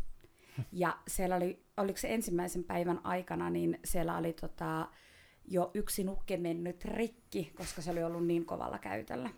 Hmm. Eli mun mielestä se kertoo siitä, että, että kuinka paljon tämmöiselle on tavallaan siitä kysyntää, että en tiedä sitten, onko se nukke vielä, nukkepalvelu niin helpommin ostettavissa, entä kuin sitten ihmispalvelu. Mutta mm. usko, uskoisin siihen, että jos tämmöinen niin kuin, ö, olisi mahdollista, niin uskon, että Oulun alueellakin olisi varmasti paljon sellaisia niin miehiä kuin naisiakin, jotka haluaisi ostaa sekä palveluita niin miehiltä kuin naisilta. Että mm. sekin taas, että en halua rajata sitä vaan, että miehet ostaa naisten palveluita, vaan niin kuin varsinkin kun mä teen täällä Oulussa töitä, niin mä kuulen hirveän paljon sitä, että onko, onko tietoa, saisiko jostain mm. nainen, saisiko ostettua miespalvelua, mutta... Mm. Kato just se, että tuli yksi tosi hyvä dokkari liittyen niin vammaisten seksuaalisuuteen, Joo. mikä on, oli aivan älyttömän kiehtova, koska siinä, siinä, menee jo, niin kuin, siinä menee niin monta semmoista niin kiinnostavaa asiaa ristiin ja tavallaan monta tulenarkaa mm. asiaa ristiin. Että, et niitähän on, on avustajia, ketkä mm. on avustamassa Kyllä. siinä seksissä ja valmistelemassa ja kaikkea muuta tämmöistä. Ja jossain maassa mun mielestä se oli ihan niin kelaa tuettua. Kyllä. Olisiko ollut Tanska tai joku tämmöinen, no ei nyt olisi yllätys, jos olisi Tanska, Joo. mutta, tuota, mutta et se, että jossain niin ollaan jo tavallaan niin pitkälle siinä, että se on nähty niin osana ihmiselämää, että siihen on, on avustajia, se on täysin niin kuin laillista, se on jopa tuettua Kyllä. ja niin edelleen, niin Kyllä. tuo on, on, on jälleen kerran niitä juttuja, että kelle se seksi kuuluu, että, että onko se on vammainen vanhus tai muuta tämmöistä, niin eihän sitä evätä saisi, mutta jälleen kerran, että miten sitä tuetaan kenenkin mm. taholta, niin sehän vaihtelee. Mm. Tämä on niin yksi todella intohimoinen aihe mulle, tämä just tämä vammaisten seksuaalisuus. Mm. Ja meillähän käy hirveän paljon niin nämä opiskelijat, jotka opiskelee vammaishoitajiksi, niin käy meillä niin ihan täällä koulun puolesta, niillä on koulutunti, ne käy täällä opiskelemassa näitä välineitä. Joo. Ja sen niiden opiskelijoiden joidenkin naamoissa tiedätkö, näkee, että kuinka vaikean asian ympärillä ollaan. Mm. Ja tämän mm. opettajan kanssa ollaan monet, monet kerrat juteltu tästä asiasta, että kun aihe kiinnostaa, mutta siinä vaiheessa, kun aletaan puhumaan niin kun, ö, juuri tästä että tästä avusteisesta seksistä, mm, niin mm. tämä saattaa jättää jopa opinnot kesken. Niinkö? Et, kyllä, että, että mm. ei suostuta siihen, että, avust, että a, joudutaan tekemään avusteista seksiä. Mm. Että se on todella harmillista, että, että miksi se seksuaalisuus on yhtä sen kummempaa kuin esimerkiksi niin kuin hygieniasta pitäminen, koska tekehän ne hoitajat niin kaiken näköisiä hy- hygienia, pesuja ja tämmöisiä, mm-hmm. niin miksi se on sitten, kun eihän hän ole sen potilaan kanssa rakastelemassa, mm. vaan hän mm. on niin antamassa apuja siihen, että tämä potilas pystyy itse työstämään itselle sen orgasmin tai sen nautinnon tunteen. Mm. Että siksi se tuntuu itsestä aivan hirmu hullulle, että miten se voi olla niin vaikea. Mm. Miksi tuo alapää on niin vaikea, miksi tämä yläpää ei ole vaikea. Täältä yläpäästä me saatetaan päästä mm. ihan mitä sammakoita tahansa, mutta alapäästä nyt ei tule se mm. pissa, kakka ja orgasmi. Mm. Voiko näin sanoa? Kyllä. No, näköjään. Erittäin hyvin voi sanoa. Siis se, kyllä niin kuin mä mä ymmärrän sen, mä en osaa sitä hirveän hyvin sanottaa, mutta mm. niin, niin, vaikka mä niin kun vertaan seksuaalisuutta ja seksuaalineuvonta ja muita tämmöisiä liikunta-asioihin, niin on niissä niin kuin ero, että mm. siinä on kumminkin jos me ajatellaan, että ää, mä, mä tykkään nyt painijana verrata kaikkea, mm. niin mä, mä vertaan siihenkin, koska siis se, mun mielestä seksuaalisuus ja aggressiivisuus menee tietyllä tavalla, niin kuin sama, niin kuin, ne pitää ajatella spektrinä mm. vähän niin kuin, että jos me ajatellaan sillä että ää, meillä on ihmisiä, jotka on enemmän ja vähemmän aggressiivisia, ja Joo. se näkyy eri, niin eri tavoilla. Äärimmäinen aggressiivisuus johtaa yleensä väkivaltarekollisuuteen, ja sitten saat istua jossain vankilassa. Ja sitten on täysin niin kuin ei-aggressiivisia ihmisiä, että ne on tosi tavalla, sanotaan vaikka lepposia. Nyt sitten meillä on hirveä määrä siinä välissä ihmisiä kirjoa, ja niitä on fasilioitu kaiken maailman nyrkkeilyklubeja, kamppailuklubeja, painisaleja, karateja, niin kuin tuhansia ja tuhansia vuosia. Mm. Ja siellä pystytään kontrolloidusti ammattilaisen to- kanssa harjoittelemaan sitä. Mm. Siten, että sä kunnioitat sun vastustajaa, kunnioitat sitä kulttuuria ja niin kun tavallaan niin kuin, me on fasilitoitu sellainen ympäristö, missä me hallitaan sitä kenttää, mistä muuten tulisi ongelmia, jos me niin kuin, yritetään vaikka pistää se piiloon. Ja. Koska ihmiset on aggressiivisia. Hmm. Ja aina aiheutetaan ongelmia, kun me koetaan joku perusihmisluonne tavallaan supistaa, että sitä ei ole olemassa. Hmm. Ja mun mielestä seksuaalisuus on ihan samanlainen asia. Hmm. Meillä on täysin semmoisia niin superseksuaalisia hmm. ihmisiä, ja sitten meillä on semmoisia, että ne niin kuin, ei ole mitään sillä välillä. Hmm. Ja jos me niinku koitettaisiin niinku piilottaa se asia, mm. niin me aiheutetaan mm. ongelmia niinku isolle, isolle spektriä mm. ihmisiä. On ehkä niinku joku promillesta promille, joille ei tule mitään ongelmaa mm. siinä. Mm. mm. Mutta me, jos me ajatellaan myös tuhansien vuosien kokemus siitä, miten me fasilitoidaan seksuaalisuuden ympärillä olevia asioita siten, että me voidaan keskustella sillä mm. tavalla siitä, kun me puhutaan urheilusta, mm. mm. niin kuin pitkällä me oltaisiin tässä niin terveydellisessä puolessa siitä. Kyllä, kyllä.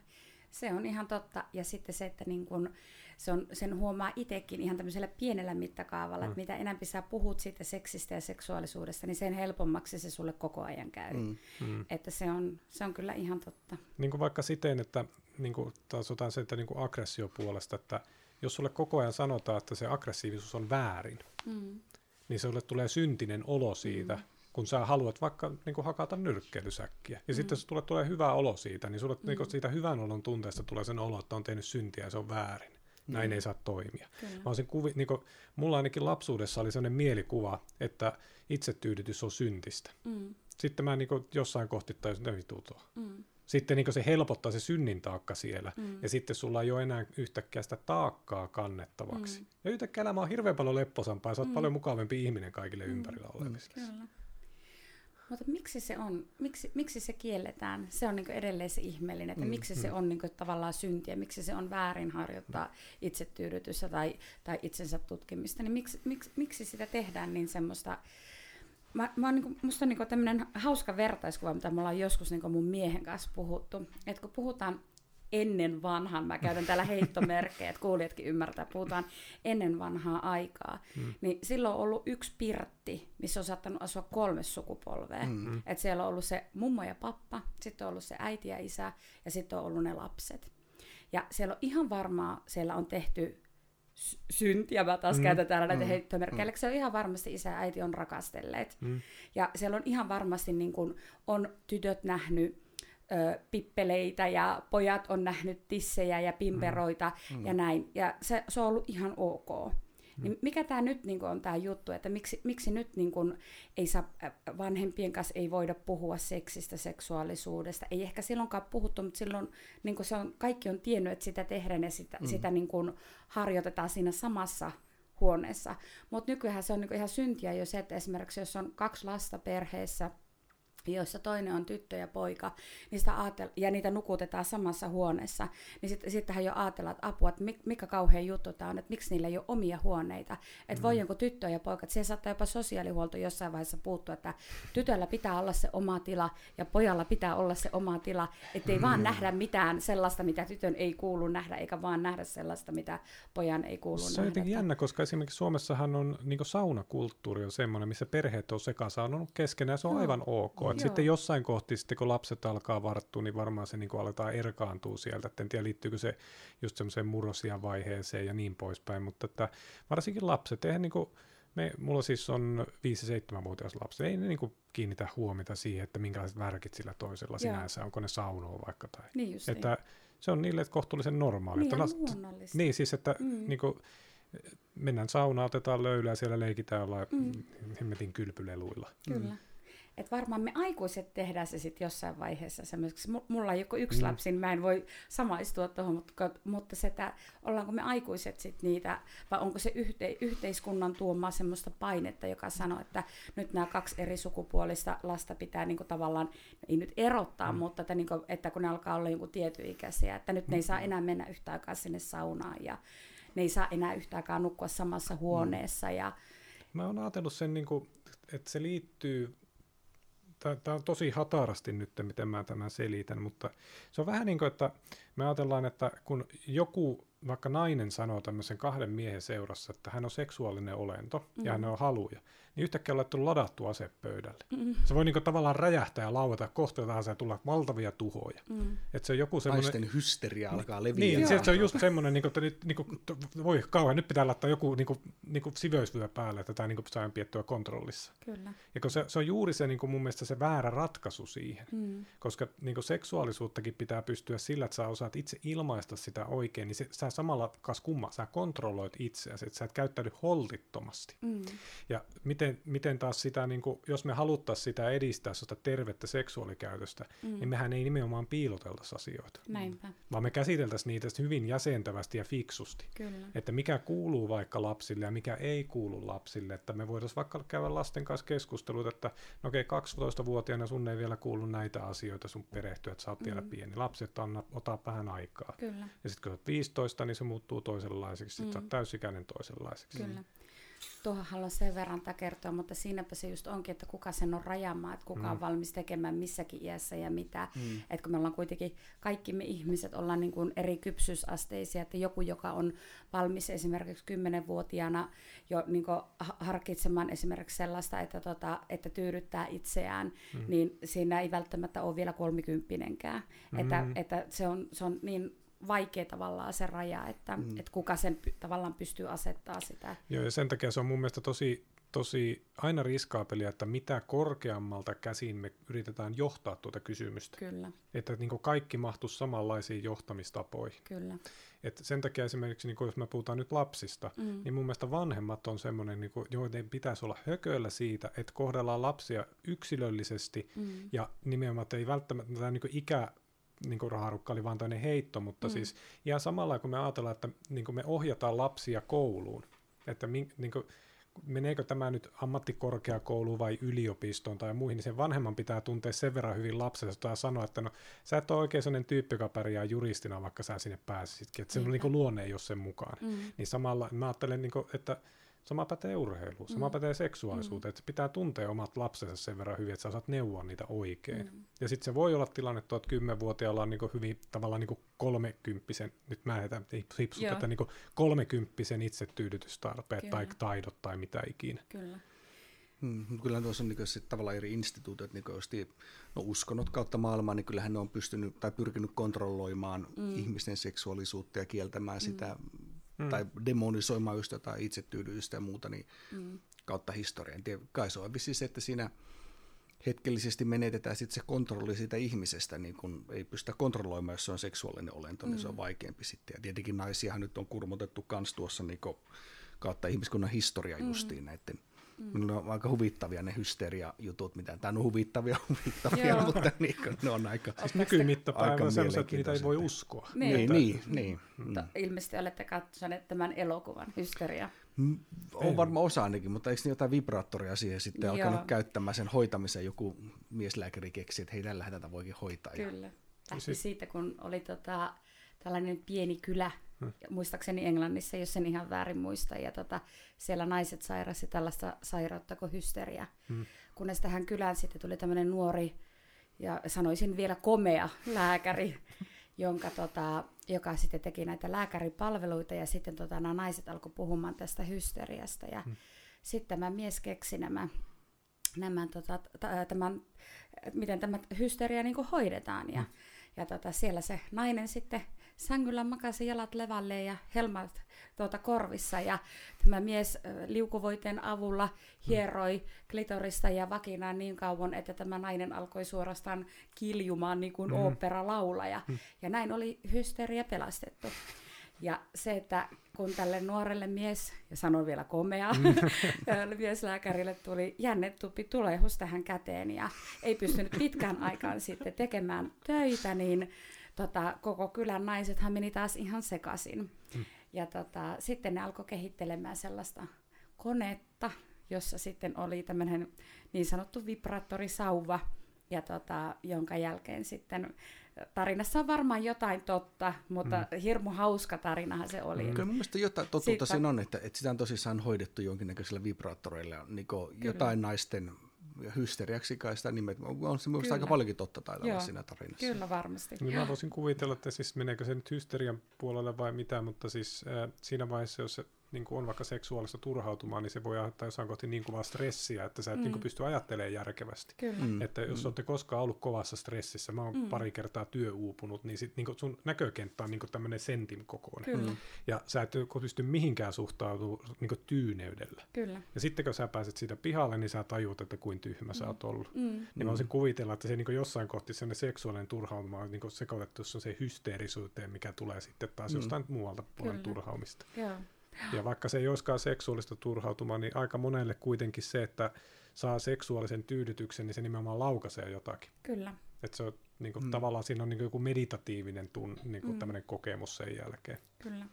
So, taas vertaan tätä seksuaalisen hyvän olon tuntemusta siihen, että kuinka tärkeää se on. Se on vähän sama kuin syöminen. Mm. Että jos sulla on koko ajan aivan hirveä nälkä, niin sä oot hermostunut ja sä oot jännittynyt ja, tai Mm. semmoinen ja sä et pysty keskittyä mihinkään. Tai jos sulla on jano, niin mistähän ei tule mitään. Mutta heti kun sä saat sitä ruokaa ja sä saat sitä juomaa siihen, niin sä pysyt, ah, no niin, jatketaanpa niitä töitä siitä, tai mikä ikinä tahansa aihe- aihe se onkaan, niin Mm. se on ihan yhtä kova tarve. Mites tuommoinen, mikä liittyy vähän näihin kulttuureihin, tai siis liittyy tuohon uskontoihin osin, niin nämä kulttuurit, koska seksuaalisuus on, on jo niin helppo aihe, me ollaan taputeltu mm. tämä, niin otetaan vähän Joo, haastetta tähän, niin tuota, otetaan nämä kulttuurit mukaan, niin onko sinulla sitten näkemystä asiakkaissa ja muuten niin kulttuurien välisiä eroja, kun mä itse olen käynyt kolme kertaa Japanissa, Tokiossa, mm. ja siellähän on se niin uskonnon merkitys, onko se nyt shintolais- shintolaisuus ja buddhalaisuus on siellä, ja se ei, se ei kontrolloi seksuaalisuutta niinkään paljon, että siellä on niin taiteessa ja muussa ollut niin jo vuosisatoja hyvinkin ronskeja Joo. tuota, taidesuuntauksia ihan, mikä niin kuvaa kaiken näköisiä tuota, Kyllä. juttuja. Sitten siellä on nämä kaiken näköiset omat lonkeropornohommassa, eli siellä on se semmoinen niin fantasiaporno on ihan niin omalla sfäärillä, ja sitten kun menee sinne kauppaan, niin siellähän niin on just joku, siellä on on jotain niin design-kauppaa, sitten siellä on ruokakauppaa sitten siellä on niin dildokauppa. Ja ne on kaikki niin silleen, niin ihan samanarvoisina vierekkäin. Siellä on semmoista, niin tyttö oli kerran mukana siellä yhdellä reissulla, tyttö oli silloin mitäs 12-vuotias tai muuta, niin se oli niin kuin, isoissa kaupoissa piti välillä niin varoa, että kun oikeasti nurkan takaa kääntyi, niin ne mm. kupit muuttui niin semmoisiksi hirveiksi tekokulliriveiksi. niin kuin just, että se oli vähän se, että okei, että joo, että tämä niin on, on todellakin osa sitä meininkiä, mutta mm. niin se väli tuli yllätyksellä sille, että hetkinen, että mitä täältä löytyykään. Niin se oli mielenkiintoista nähdä, että yhtäältä niin japanilaisia pidetään niin hirveän pidättyväisinä ja kohtelen mm. ja muilla, mutta sitten niin niille se seksuaalisuus yhdellä tapaa tuntuu olevan jotenkin mm. luonnollisempaa tai mm. lähempänä. Mm. On ja varmaan niin aika monissa muissakin maissa on vähän semmoista niin jakautuneisuutta tai semmoista, että toiset voi olla, niin kuin, mutta sanon, että ihan niin kuin meillä Suomessakin ja, ja Pohjois, tai täällä Pohjois-Euroopassa, että, että toiset on hirmu tavallaan niin kuin sulkeutuneita ja asioista ei puhuta ja, ja just, että käydä erotiikkakaupassa olisi jotain kaikkein hirveitä, mitä voisi niin kuvitella omaa elämää mm. ja, ja, niin että, että tota, ja sitten on taas niitä, jotka on tosi rohkeita ja tosi vapautuneita ja tosiaan semmoisia, jotka voi samalla ostoskerralla ottaa sen dildon ja maijo ja leipäpussin. Mm. Että tota, et mä luulen, että se on, on sielläkin, mutta on sitä meilläkin täällä hirmu paljon. Tuosta kun sä puhut niistä suun, uskonnollisista suuntautumista tämmöisistä, niin, niin, niin meillähän on niin tämä ajatusmaailma, niin mikä meillä täällä Oulussakin on aika kovana ja, ja tota, muuallakin Suomessa, niin tämä lestaatiolaisuus, mikä aina niin ajatellaan sitä, että, että heillehän nainen on vain, niin kuin, on vain niin kuin, ähm, miten mä se nyt sievästi sanon. Sy- synnytyskone. Juuri näin, joo. Lapsentekokone, olisin käyttänyt itsekin tällaista sanaa. Ja sitten, että, tota, että siellä ei käytetä ehkäisyä ja siellä ei tota, harrasteta seksivälineitä eikä liukuvoiteita eikä mitään tällaisia. Niin, niin, niin tietenkin vanhoillislestadiolaisuus voi olla vielä vähän erilaista, mutta että, kyllä mä sanon, että kyllä niin tänä päivänä niin nuoret lestadiolaisetkin, niin kyllä meillä paljon haetaan liukuvoiteita ja, ja tota, vaatteita ja sellaisia, että, tota, mm. että mä, mä väitän, en ole elänyt silloin, mä väitän, että kyllä nyt kun 2020 eletään, niin on se ollut se maailma ihan erilainen silloin 1900-luvun alkupuolella, mm. maassa kuin maassa, kulttuurissa kuin kulttuurissa, että tota, Kyllä. Sen, on sitä monenlaista. Siis se itsellä tulee just mieleen, että se on niinku vähän niin pienemmässä mittakaavassa sellainen kulttuuri, joka haluaa kontrolloida hyvin voimakkaasti eri, niin aika moniakin eri asioita, mm. ja mi, miksi, mistä niin johtuu vaikka television katselukielto, mm. niin sehän ei, ei luoteta siihen, että ihminen kykenee käsittelemään sitä. Mm. Että sieltä tulee jotain syntejä, ja sä päät, niin jo harhaudut väärille teille ja niin poispäin. Mm, niin mä voisin kuvitella, että se liittyy myös niin seksuaalisuuteen liittyvät tämmöiset, no itse asiassa alkoholiin liittyy samalla. Mä, kun mä kävin eka kerran Virossa yeah. teinipoikana, yeah. mä olin ihan hämmentynyt, kun ruokakaupassa on viinaa. Yeah. Se on niin kuin, että mitä ihme pitää yeah. täällä olla. Mm. Että siis, että, niin kuin, miksei nämä ole ympäri päisään kaikki niin, koko ajan. Niinpä. Että se, että se mm. niin kuin, tulee niin kuin, tarjolle siihen, Kyllä. niin se automaattisesti, niin se on juuri semmoinen, että jos meillä olisi puukko tässä pöydällä, niin se on heti mulle semmoinen, että no minä puukotan kaikkia. Yeah. Että koska se, niin kuin, totta kai niin kuin, niin kuin, sä voit käyttää tildoa aika monenlaiseen asiaan, ja sä voit niin kuin, tavallaan ylireagoida asioihin ihan samalla kuin mm. vaikka aseharrastuksessa tai niin kuin viinan käytössä, mutta mm. meillä on oletus aina siitä, että jos me laitetaan tähän alkoholipullo pöydälle, mm. niin se aiheuttaa ongelmia. Kyllä. Mm. Se on heti sellainen niin kuin moraalinen kato ilmestyy välittömästi, kun Kyllä. jollekin näytetään pornofidea. Niin, se on ihan kauheata. mm. Jos sitä ennen nähnyt. Mutta mut eihän kukaan katso pornoa. Se on, se on ainoa, täysin, ainoa globaali monimiljardi bisnes, mitä kukaan ei käytä. Kyllä, se on hämmentävää. Mutta se, sehän muuten Juuri kertoo näin. aika paljon tästä niin seksuaalisuuden merkityksestä. Että pornoteollisuus on aina ollut se, joka on edelläkävijä teknologian kaupallisissa hyödyntämisissä. Mm. Mm. Että internetbisnes oli ekan kerran tuottosaavasta pornossa. Kyllä. Kaikki mm. kokeili kaiken maailman verkkokauppoja silloin aikana, mutta ekan kerran niin porno sai siitä mm. jotenkin tuottosaa. Kyllä. Siitä pitikin jutella seuraavaksi, että miten näet tämän teknologian? Onko meillä kohta virtuaalilasit päässä ja värkeissä kiinni kaiken näköisiä etä, etäimulaitteita ja muita. Muista Japanissa yllättäen taitaa no, olla tämmöisiä. että joo, joissakin maissa jo on ne. Sä olet niin. siellä monestiko käynyt? Kahdesta. kolmesti, kolmesti vaan. niin justi, joo. En ole vielä niihin niin hmm. Joo, Tota, siis joissakin maissa jo on toki, se, mutta se, että niin kuin saa nähdä kuinka pitkälle, missä täällä pienessä Suomessa niin mennään tämä asia eteen.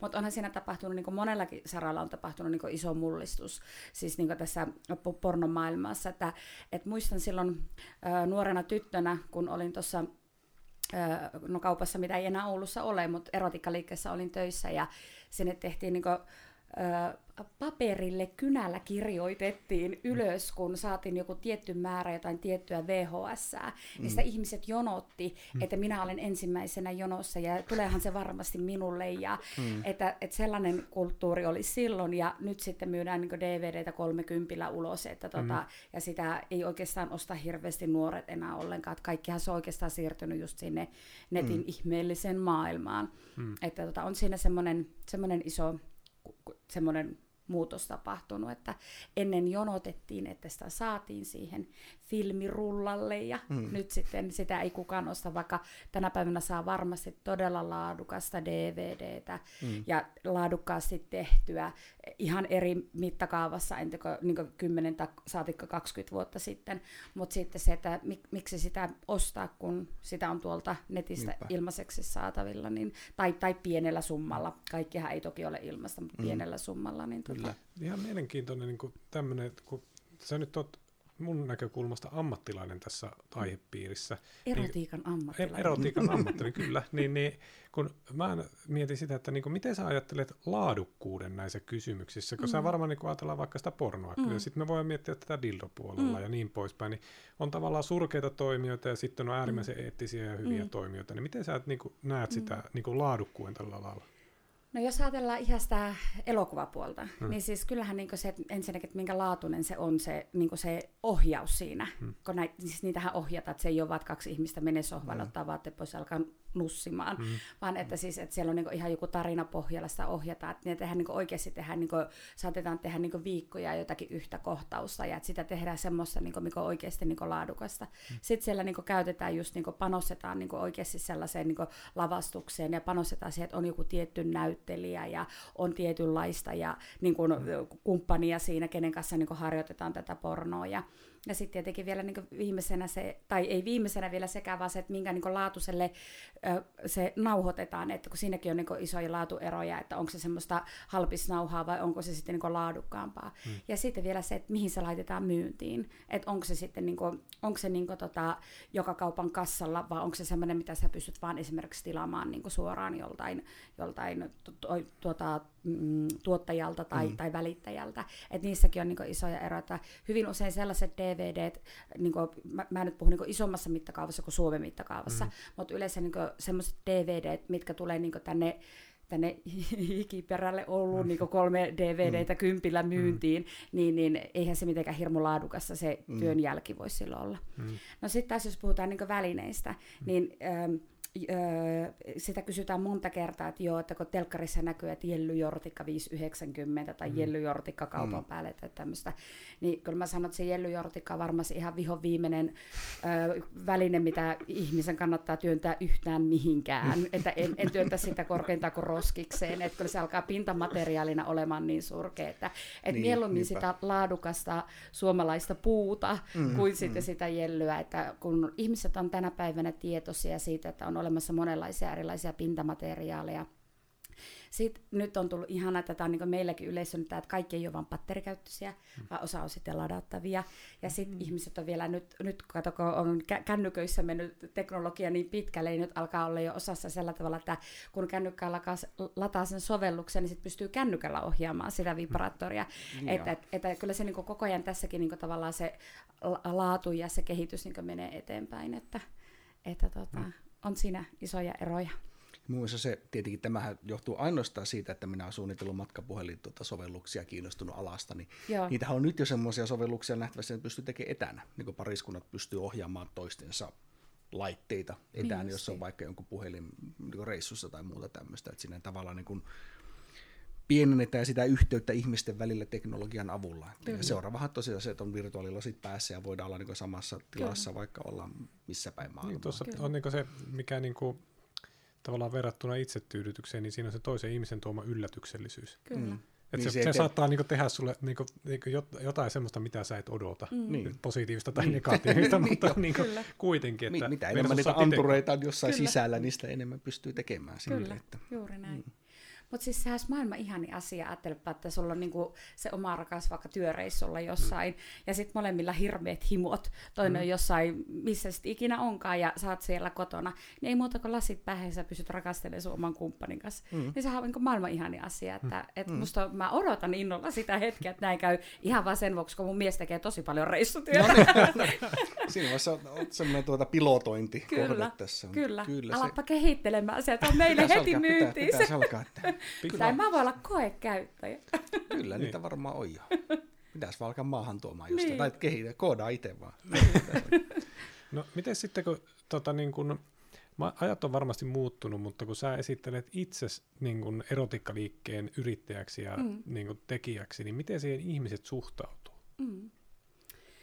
No sekin on vaihtelevaa, että toiset toiselle vähän siistiä, vähän siistiä, että sulla on varmaan kotona hirveä bordelli ja sulla on varmaan kotona kaikki välineet ja katosta roikkuu keinoja ja käsirautoja ja, joo, ja sulla on varmaan hirveät varastot kaikkia dildoja, tappeja, renkaita ja kaikkia.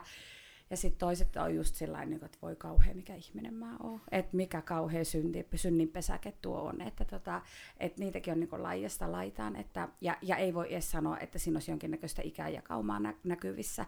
Että kyllä siellä niin nuorissakin on sellaisia, jotka ei voi millään käsittää. Olen monta kertaa kuullut sanoa, että voi tuota tyttöraukkauksia joutuu tuota työtä tekemään. kyllä, kyllä. Että tota... Enemmän pitäisi mun ja Mikon tyyppisiä sääliä, että noita näyttöpäätetyöskentelijöitä pitää... ne vaan näköttää koneen ääressä niin. Niin. Mutta on siinä monenlaista jakaumaa, että toiset ei taho millään ymmärtää, että, tota, että rakastan työtäni ja haluan tehdä tätä työtä. Ja, ja ennen kaikkea mun kohdalla niin eh, eniten rakastan siinä juuri sitä seksuaaliterveystyötä, että kun saan tehdä, mä oon maailman ihanimmassa olotilassa, mä saan tehdä tosi paljon yhteistyötä terapiatalojen ja fyssareiden ja lääkäreiden ja tällaisten kanssa, että niin kuin oikeasti voidaan sitä tietoa jakaa toinen toisillemme niin, ja, ja, ja pysytään auttamaan toinen toisiamme, niin mä oon siinä mielessä, että se on niin kuin se mun ehkä se kaikkein intohimoisin ala, että saa niin kuin oikeasti auttaa ihmistä silloin, kun sillä on joku seksuaalinen ongelma tai vaiva. Ja tota, mutta ihan yhtä lailla rakastan niitäkin polttariporukoita, jotka tulee pikkuhuppelissa hakemaan täältä sitten jotain pikkukivaa sinne morsiamelle tai, sulha, tai, tai tota, hääparille. Että tota, kaikki työ on ihana, mutta ennen mm. kaikkea mm. mä niin rakastan sitä seksuaaliterveyspuolta tässä omassa työssä. Se on jotenkin hauska, että tuo, tuolla kun kuvailet, niin sä et paljon poikkea Maistilan Rikuusta, ketä käytiin juttelemassa. Että siellä käy myös polttariporukoita hiittelemässä ja juomassa vähän erikoista olutta Joo. ja niin poista. ja sitten samalla toimialalla niin se tavallaan luokattoman Jelly Jortikan versio, joku Pirkka Laaseri. että niin, kuin... niin, niin on, tot... Ehkä nämä voisi yhdistää tuota Maistilan erotiikan aika. Mutta siis tavallaan molemmat on sellaisia syntisiä toimialoja, että kuinka löyhä moraali voi oluen panijalla olla. Kyllä. niinpä, niinpä, niinpä. No sitä, minä just Rikulta kysynkin siinä pöljänä sitten nautosta ulkopuolella, että no mitenkö täällä sammiottaa oluita, niin miten näitä maltaa olla juovat?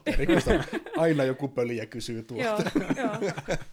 Mutta eikö tällainen niin legenda ole olemassa, että kaikki baarityöntekijät on aina sunnuntaisin ryyppäämässä? Mm. Et, tota, niin, se on et, ammattilaisten, se on ammattilaisten niin, päivä. Mm. Miten sitten neuvontamielessä, kuinka paljon tulee sinulle sitä tai itse tuot esille sitä, että, että mitkä on taas pornon tuomat epärealistiset kuvat siitä, että kaikilla pitää olla 30 senttiniä ja kestoo mm. 30 minuuttia ja niin edelleen, ja naista kuvasta nyt puhumattakaan, niin mm. miten, onko se vielä, mihin suuntaan se on menossa, kun on paljon puhuttu siitä niin mainoksissa ja muissa niin se ihmiskuva, mitä niissä näytetään, kun se on joka suhteessa täysin epärealistinen, varsinkin kun nykyään teknologialla sitä pystytään tekemään ihan kenessä tahansa mitä tahansa. Kyllä. Se mm. photoshoppaus ja jopa niin kuin elävän niin kuin, tai liikkuvan kuvan retusointi on, on jo niin helppoa mm. ja sitä tehdään koko ajan. Kyllä. Niin onko, mihin suuntaan siinä ollaan menossa?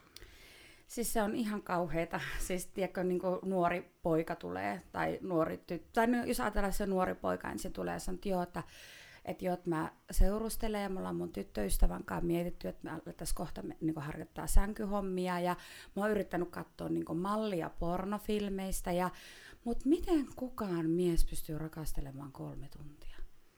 Sitten mm. mä oon niin sillä, että apua, että ei kukaan mies niin, Salaisuus onkin siinä. niin, niin, että kun niin. kukaan ei pysty. Sitten mä sanon, että ei kukaan nainen halua, että sitä rakastellaan mm. kolme tuntia. Mm. Että se on tiedätkö, tosi, niin kuin, se on, tää, tää, siksi se porno, siksi siellä on ne K8, tai tämä on niinku mm. se yksi syy, mm. että, että olisi niinku ne aivot kehittyneet niin paljon, että se ymmärtäisi, että se pornomaailma on jotain ihan muuta kuin, muuta kuin se todellisuus on. Ja sitten niin tämä naisten ö, kehon kuva, mistä nyt on hirmu paljon puhuttukin niin julkisuudessa, ei vain niin erotiikan puolella, mm. vaan niin muutenkin. Että pitäisi olla niin se oman kehokuva, pitäisi olla niin suopeampi sille, että me ollaan kaikki kauniita. Oli meillä sitten isot rinnat ja kapea vyötärö ja leveä lantea, la, lantio. Että, tota, että ö, ei, en mä voi laittaa tuolla, jos tullaan kokeilemaan jotain sievää alusvaatetta jotakin, en mä voi tulla laittamaan tuota, että ei mulla ole tarpeeksi isot rinnat, tai kato, mulla on täällä tämmöinen makkara, tai kato, kun mulla ei ole näissä polvissa hirveät reisilihakset, ja sitten hyvin usein se on vielä semmoinen niin kuin, missä ei olisi oikeasti niin minun silmissäni on niin mitään vikaa, että todella kaunis ja upea vartalo, niin se on tosi harmillista, että se mielikuva on sellainen mm. barbimainen tai sitten just sellainen, niin kuin, että pitää olla aivan valtavat rinnat ja, ja todella kapea vyötärö ja sitten taas to, päivässä siis val, valtava pylly, mm. että, tota, että se on tosi harmillista katsoa sen puolesta me yritetään hirveästi puhua, että ihmiset oppis ymmärtämään sen, että, että, että sellainen, että sulla on tiimallasi vartalo ja silti valtavat rinnat ja valtava pylly, niin sellaista ei ihan joka tytöllä ole, ellei sitten ole niin kuin käynyt ottamassa sinne täyteaineita mm-hmm. ja tällaisia, että tota, ja sitten just näille nuorille miehille puhua tästä asiasta, että ei, ei kukaan mies pysty rakastelemaan kolmea tuntia putkeen, ja, tai, tai ehkä joku voi, mutta siis niin kuin, että se on todella ääripää, mm. että se ei ole todellakaan mitenkään normaalia, että se on ihan, ihan tota feikattu juttu, ja se on välillä mm. se filmi kuule pantu poikki, ja sitten on taas jatkettu, ja et ei se, ei se niin koko aikaa sitä rakastelutyötä mm. tee, niin tämän puolesta yritetään puhua, että,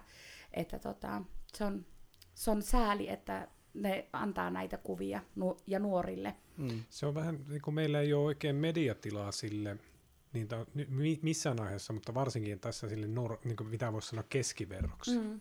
Että jos ajatellaan, että minkälaista on vaikka keskiverto parisuhde, erotiikka tai muut, niin mm. tuskin se niin kuin nauhalle asti niin kuin menee semmoisena, että kukaan muu sitä katsoisi. Niinpä. Niin se Et... tavalliset ihmiset nussii huonosti. Niin. niin se luultavasti ei ole älytön niin. myyntimenestys. Niin, niin vaikka se olisi molemmille kuinka nautinnollista, niin mm. kuinka kuvauksellista se on. Niin. niin. Ja, ja sitten mm. niin kuin, ja sitten, että kuinka paljon siellä on variaatioita, mitä me tarkoitetaan niin kuin parisuhteiden sisällä tapahtuvalla seksuaalisuudella. Mm. Kyllä. Että siis te, niin kuin, se on kumminkin kaksi ihmistä harrastaa keskenään jotain. Mm. Se on ihan samalla kuin meillä on erilaisia perhemallejakin, tai sitten, että niin kuin pariskunnat harrastaa ylipäänsä jotain, vaikka mm. sanotaan sulkapalloa keskenään, mm. ja toiset ei harrasta sulkapalloa mm. keskenään.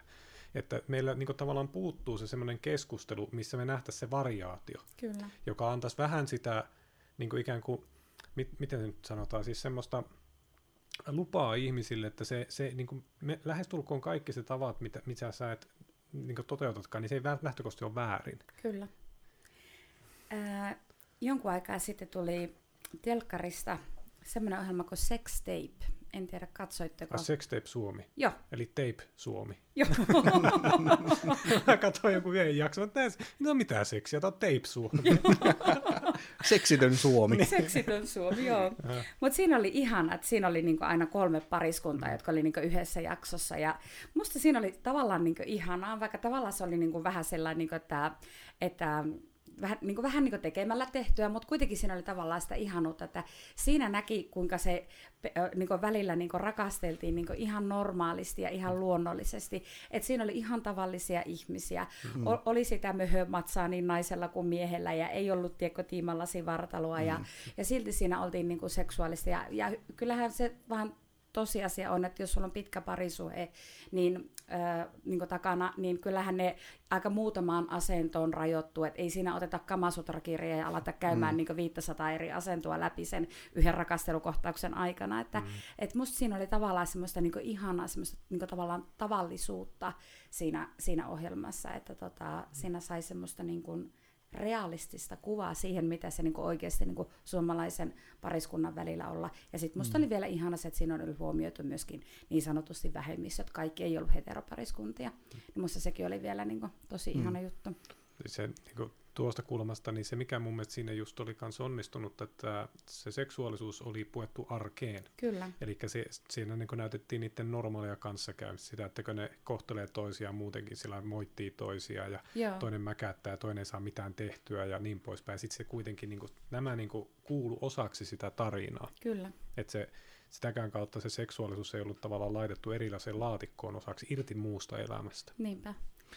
Joo, kyllä mä monta kertaa katsoin, pakko vielä mainita sitten, että monta kertaa katsoin siinä, että kun siinä oli yksi sellainen pariskunta, jossa nainen kyllä antoi tulla ihan niin tuutin täydeltä, niin katsottiin mun miehen kanssa toisiaan sellainen, että apua, onko tämä totta? Sitten me naurettiin, tämä on niin totta. Mm. Et koska jokainen me joskus jäkätetään mm. ihan varmasti sille omalle kumppanille, mutta se, että ne oli vaan niin rehellisiä, että ne mm. otti sen siihen pätkään mukaan, mm. että, että tota, kyllä ei me kaikki olla aina hyvällä tuulella, eikä me kaikki aina intohimoisesti rakasteta sitä omaa kumppania päästä varpaisiin, vaan siellä tulee välillä niitä vihan, no, e, vihan tunteita tai sellaisia, niin kuin, antaa tulla niin kuin ihan selkärangasta asti. Sen niin, se on tavallaan niin kuin hyvä merkki parisuhteesta, että sen antaa tulla, että sä et niin kuin ka- ka- kainostele si- niin kuin omista tunteista sille Kyllä. puolisolle. Se on sitten niin kuin oma kysymyksensä, että kuinka paljon siellä sekoittuu katkeruutta, mitä on mm. sen parisuhteen mustaan kirjaan kerätty vuosia, että kun se ei ole tiskejä mm. hoitanut ja niin poispäin. Kyllä. Mutta tota, mutta se, tavallaan niin. siinä on sitä rehellisyyttäkin, Juh. että uskalletaan niin kuin, tavallaan antaa se niin kuin julkisuuteen, tiedätkö, mm, että, mm. Niin kuin, että mä uskallan huutaa tuolle, eikä aina vain esitetä sitä kiiltokuvapariskuntaa. Joo. Miten semmoinen, mistä ollaan juteltu yhdessä aikaisemmassa jaksossa ainakin tästä niin kuin tavallaan sukupuoliroolien määrittymisestä, mitä mm. äskenkin tuossa sanoit, että siinä tuota, kaikki oli hetero, mm.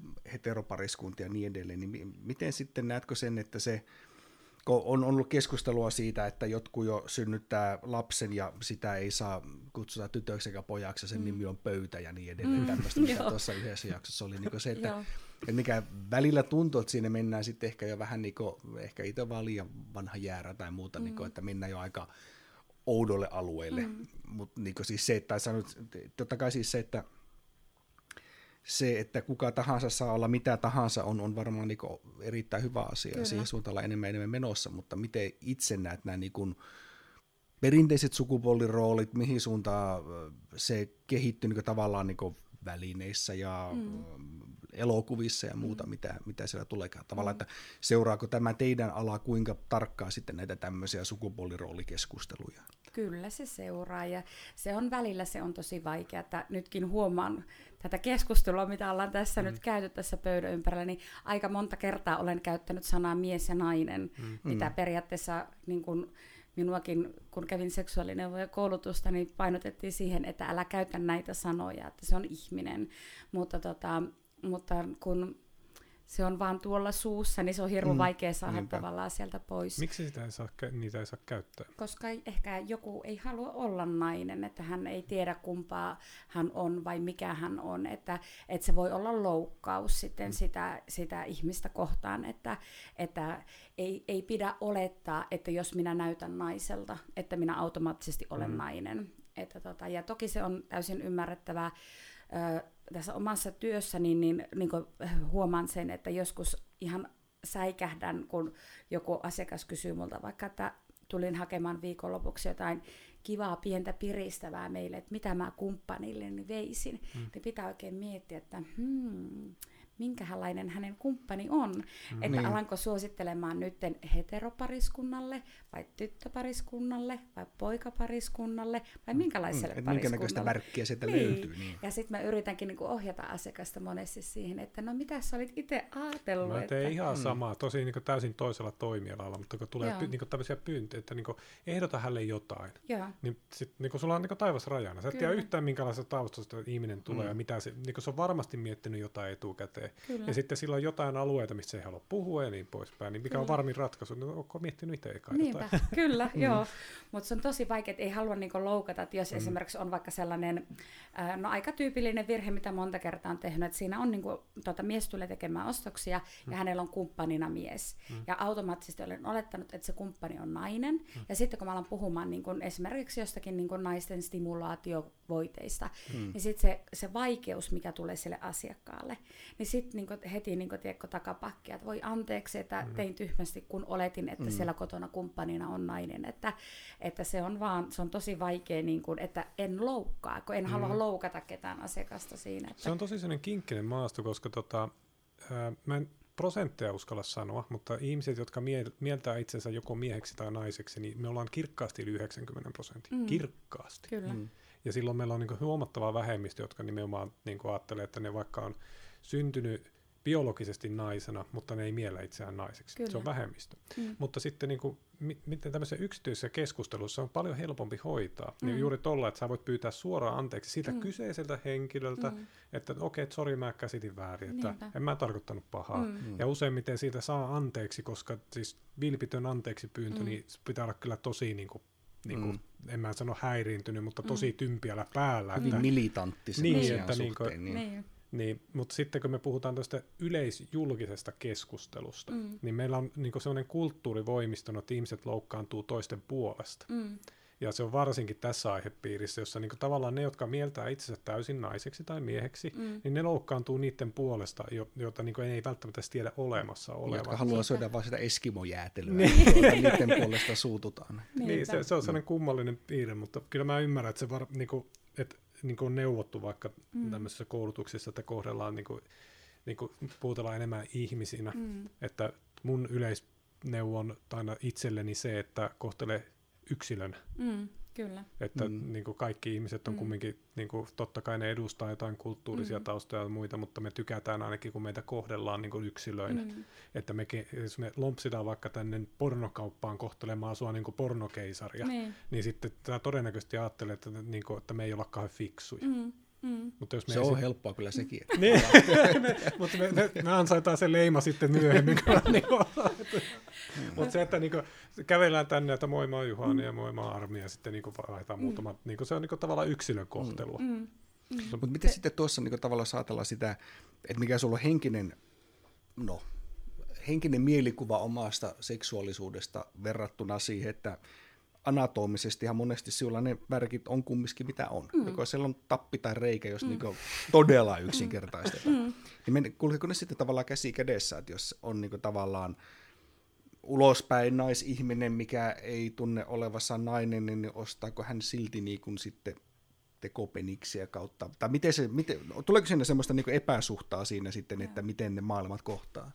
Kyllä sinne tulee niin jonkin verran, ja sitten kun nythän on niin Suomessakin hirveästi yleistynyt niin nämä, nämä sukupuolen korjausleikkaukset sitten mm. vielä, että sekin on semmoinen niin monen vuoden prosessi, missä saat niin pikkuhiljaa esimerkiksi vakioasiakkaasta, mikä on niin kuin, meilläkin niitä on niitä mm. vakioasiakkaita, niin, jotka alkaa niin pikkuhiljaa muuttumaan vaikka siitä miehestä nyt naiseksi, mm. niin se on niin tosi vaikea niin tietää sitten siinä vaiheessa, kun sä tiedät, että ahaa, tuo kolme vuotta sitten vielä näytti mieheltä, nyt hän, hänellä on jo niin rin rinnat ja nyt hänellä on niin pitkät hiukset ja kiharoita hiuksissa. Taas tyypillinen mm. oletus naisesta, anteeksi mm. naiset.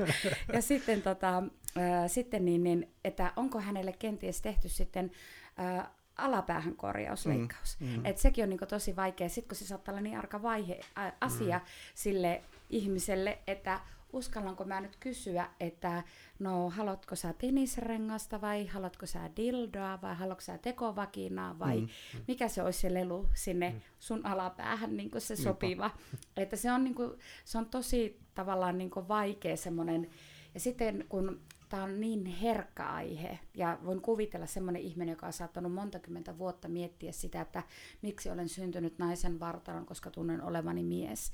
Ja se on saattanut sitä pitkään pohtia, mm. ja eri ammattilaisten kanssa on, on pohdittavakin pitkään ennen kuin Suomessa pääsee esimerkiksi sukupuolen korjausleikkaukseen. Mm, mm. Niin se, että se on ollut tosi pitkä prosessi ja ennen kaikkea henkinen prosessi, mm. niin sitten se, että et vaan käytä vääriä sanoja, että se kaikki se itsetunto, mitä se on saanut nyt kerettyä tässä uudessa minässään, mm. että et sitä yhdellä sanalla tai yhdellä lauseella, tiedätkö, romuta, mm, niin mm. Se, on, se on tosi semmoinen hienovarainen yritän olla hienovarainen siinä keskustelussa, että yritän johdatella tavallaan sitä asiakasta enämpi siihen, että no kerro mulle nyt, että kumpaa sä haluat, tekovakinoa vai mm, dildoa. Mm, että, mm. että, tota... ja mä ajattelen, että se, se liittyy myös muihinkin, varsinkin uskon asioihin tänä päivänä, että nämä niin kuin, voisin kuvitella, että jos joku tekee niin radikaalin tempo, että se lähtee niin, kuin, oiko, niin sanotusti oikomaan sukupuoltaan leikkaustoimenpiteen, mm.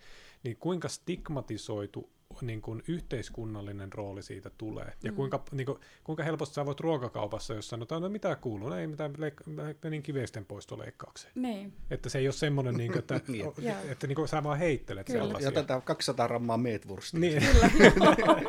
että, niin, että sitten niin kuin sama pätee on, että niin kuin luottamus siihen, kun siitä aletaan puhumaan, että se toinen osaa kohdella sitä niin kuin oikealla tavalla. Kyllä. Mm. Eikä rupea tämmöiseksi niin kuin kiihkoilijaksi asian ympäriltä, että sä oot vääränlainen ihminen, koska sä oot tehnyt tuommoisia valintoja. Tätä Kyllä. näkee paljon uskonno, uskontojen puolella. Että sellaiset ihmiset, jotka suhtautuu tavallaan hartaumuksella uskomu, uskomuksiin, ja ne ei välttämättä mene, että se on niin perus, ikään kuin kristillinen konteksti. Mm. Nimenomaan täällä niin kuin, nimetään vaikka okkultismipuolella. Mm. Että niin kuin minkä, sun pitää oikeasti, että ne ei halua keskustella siitä, koska se vaatii taitoa keskustella siitä. Kyllä. Että sua ei pidetä ihan minä tahansa huuhaa ihmisen. Mm. Niin mä voin kuvitella, että se on kaksi viiva sata kertaa pahempaa, kun me ruvetaan puhumaan transasioista. Kyllä. Sa, niin kuin, ja voi olla monesti homo- tai niin homoseksuaalisuudessa vielä sama mm, asia. Mm, kyllä. Ja sitten on taas sitten se toinen ääripää, jolloin kaikki mennyt tosi hyvin mm. ja on koko ajan ollut semmoinen hirveä varma siitä itsestään ja omasta itsetunnosta ja siitä omasta seksuaalisuudesta. Sitten kaikki on mennyt niin prosessi aikana mm. tosi hyvin. Se on todella pitkä prosessi. Ja vihdoin ja viimein, kun sä oot niin siinä tavallaan siinä niin kuin siinä lopussa, eli kaikki on onnistunut ja sä oot sinut koko vartalon kanssa ja sukupuolen vaihdoksen kanssa ja näin, niin sittenhän on se ääripää, jotka sillä oikein hehkutaan, että mm. jee, että vanha Markku on nykyinen Marjatta, että, että musta se on niinku toisaalta niinku ihan mm. mahtavaa, että näitäkin mm. esimerkkejä on, koska niitä tarvitaan ihan hirveän paljon. Mm. Että en voi kuin kuvitella, kuinka vaikea olisi elää edes vuosi toisen, jonkun toisen ihmisen kropassa, mitä mä en oo. Mm. Että, ja saatikka se, että sä oot elänyt siinä pahimmassa tapauksessa niin kymmeniä vuosia, ja sitten se, että niinku, sä et saa niinku, olla sitä, mitä mm. sä oikeasti sisällä tunnet, niin se on niinku, ihan jotain tosi tosi kauheita. Joo, ja kun miedommilla, siis miedo, miedompia versioita tuosta näkee varmasti niin sunkin työssä päivittää, että sä et ole sinut itses kanssa. Kyllä. Et se ei välttämättä tarkoita, että sä oot ikään kuin väärässä kropassa, mutta sä et ole vaan niin kuin sujut siitä, että mikä sun kehon rasvaprosentti on, kuinka Kyllä. iso perse sulla on, mitä Kyllä. ikinä. Just näin, mm. se on just näin. Ja, ja sitten niin kuin, monillahan se menee niin pitkälle, että siitä tulee niin arka asia, että siitä ei kärsi keskustella. Kyllä. Ja tämä on yksi sellainen asia, mitä meilläkin on hirveän paljon keskusteltu asiakkaiden kanssa siitä, että kun minä en voi mennä oman kumppanini kanssa sänkyyn, että kun siellä pitää ottaa vaatteet pois. Mm. Että sekin on jotenkin aika inhottavaa ja kauhistuttavaa ja sellaista, niin kuin, että se on sun oma rakas, kenen kanssa ja siinä oot. Mm. Niin minkä takia sä et voi olla hänen kanssaan siinä alasti. Mm. Että se on jotenkin tosi että se just se oman kehon kuva, niin se on niin vääristynyt Mm. siitä, mit- mitä sen pitäisi olla, että se on aivan tosi, tosi säälittävää, tai mm. säälittävää, se on surullista, se on Niin, todella surullista. Mm. Joo, kun se, niin kuin siinä ei ole selvästikään luottamusta toiseen Näin. osapuolelle, että se ei tuomitse sua. Ja Kyllä. Siis todennäköisesti on, että se puoliso ei tuomitsisi, jos niin ollaan Mm. parisuhteessa, mutta se, se on aivan eri kysymys, koska tuntuuko susta siltä, että Niin. sut tuomitaan. Kyllä, kyllä, kyllä.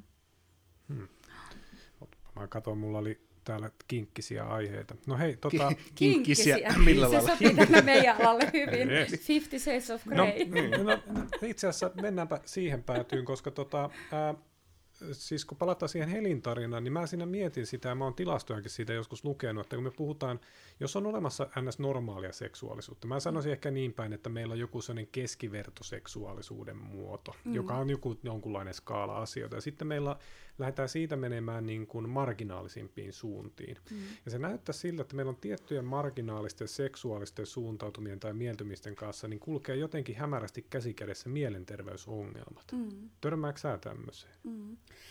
No kyllä, mä, mä törmään ehkä enämpikin siinä vaiheessa, kun meille tulee asiakas ja sanoo, että hänellä on tota, tällaiset vahvat lääkkeet, masennuslääkkeet esimerkiksi, jotka sitten vie sen halun pois. Että Mm. onko mitään, millä saadaan sitä halua takaisin.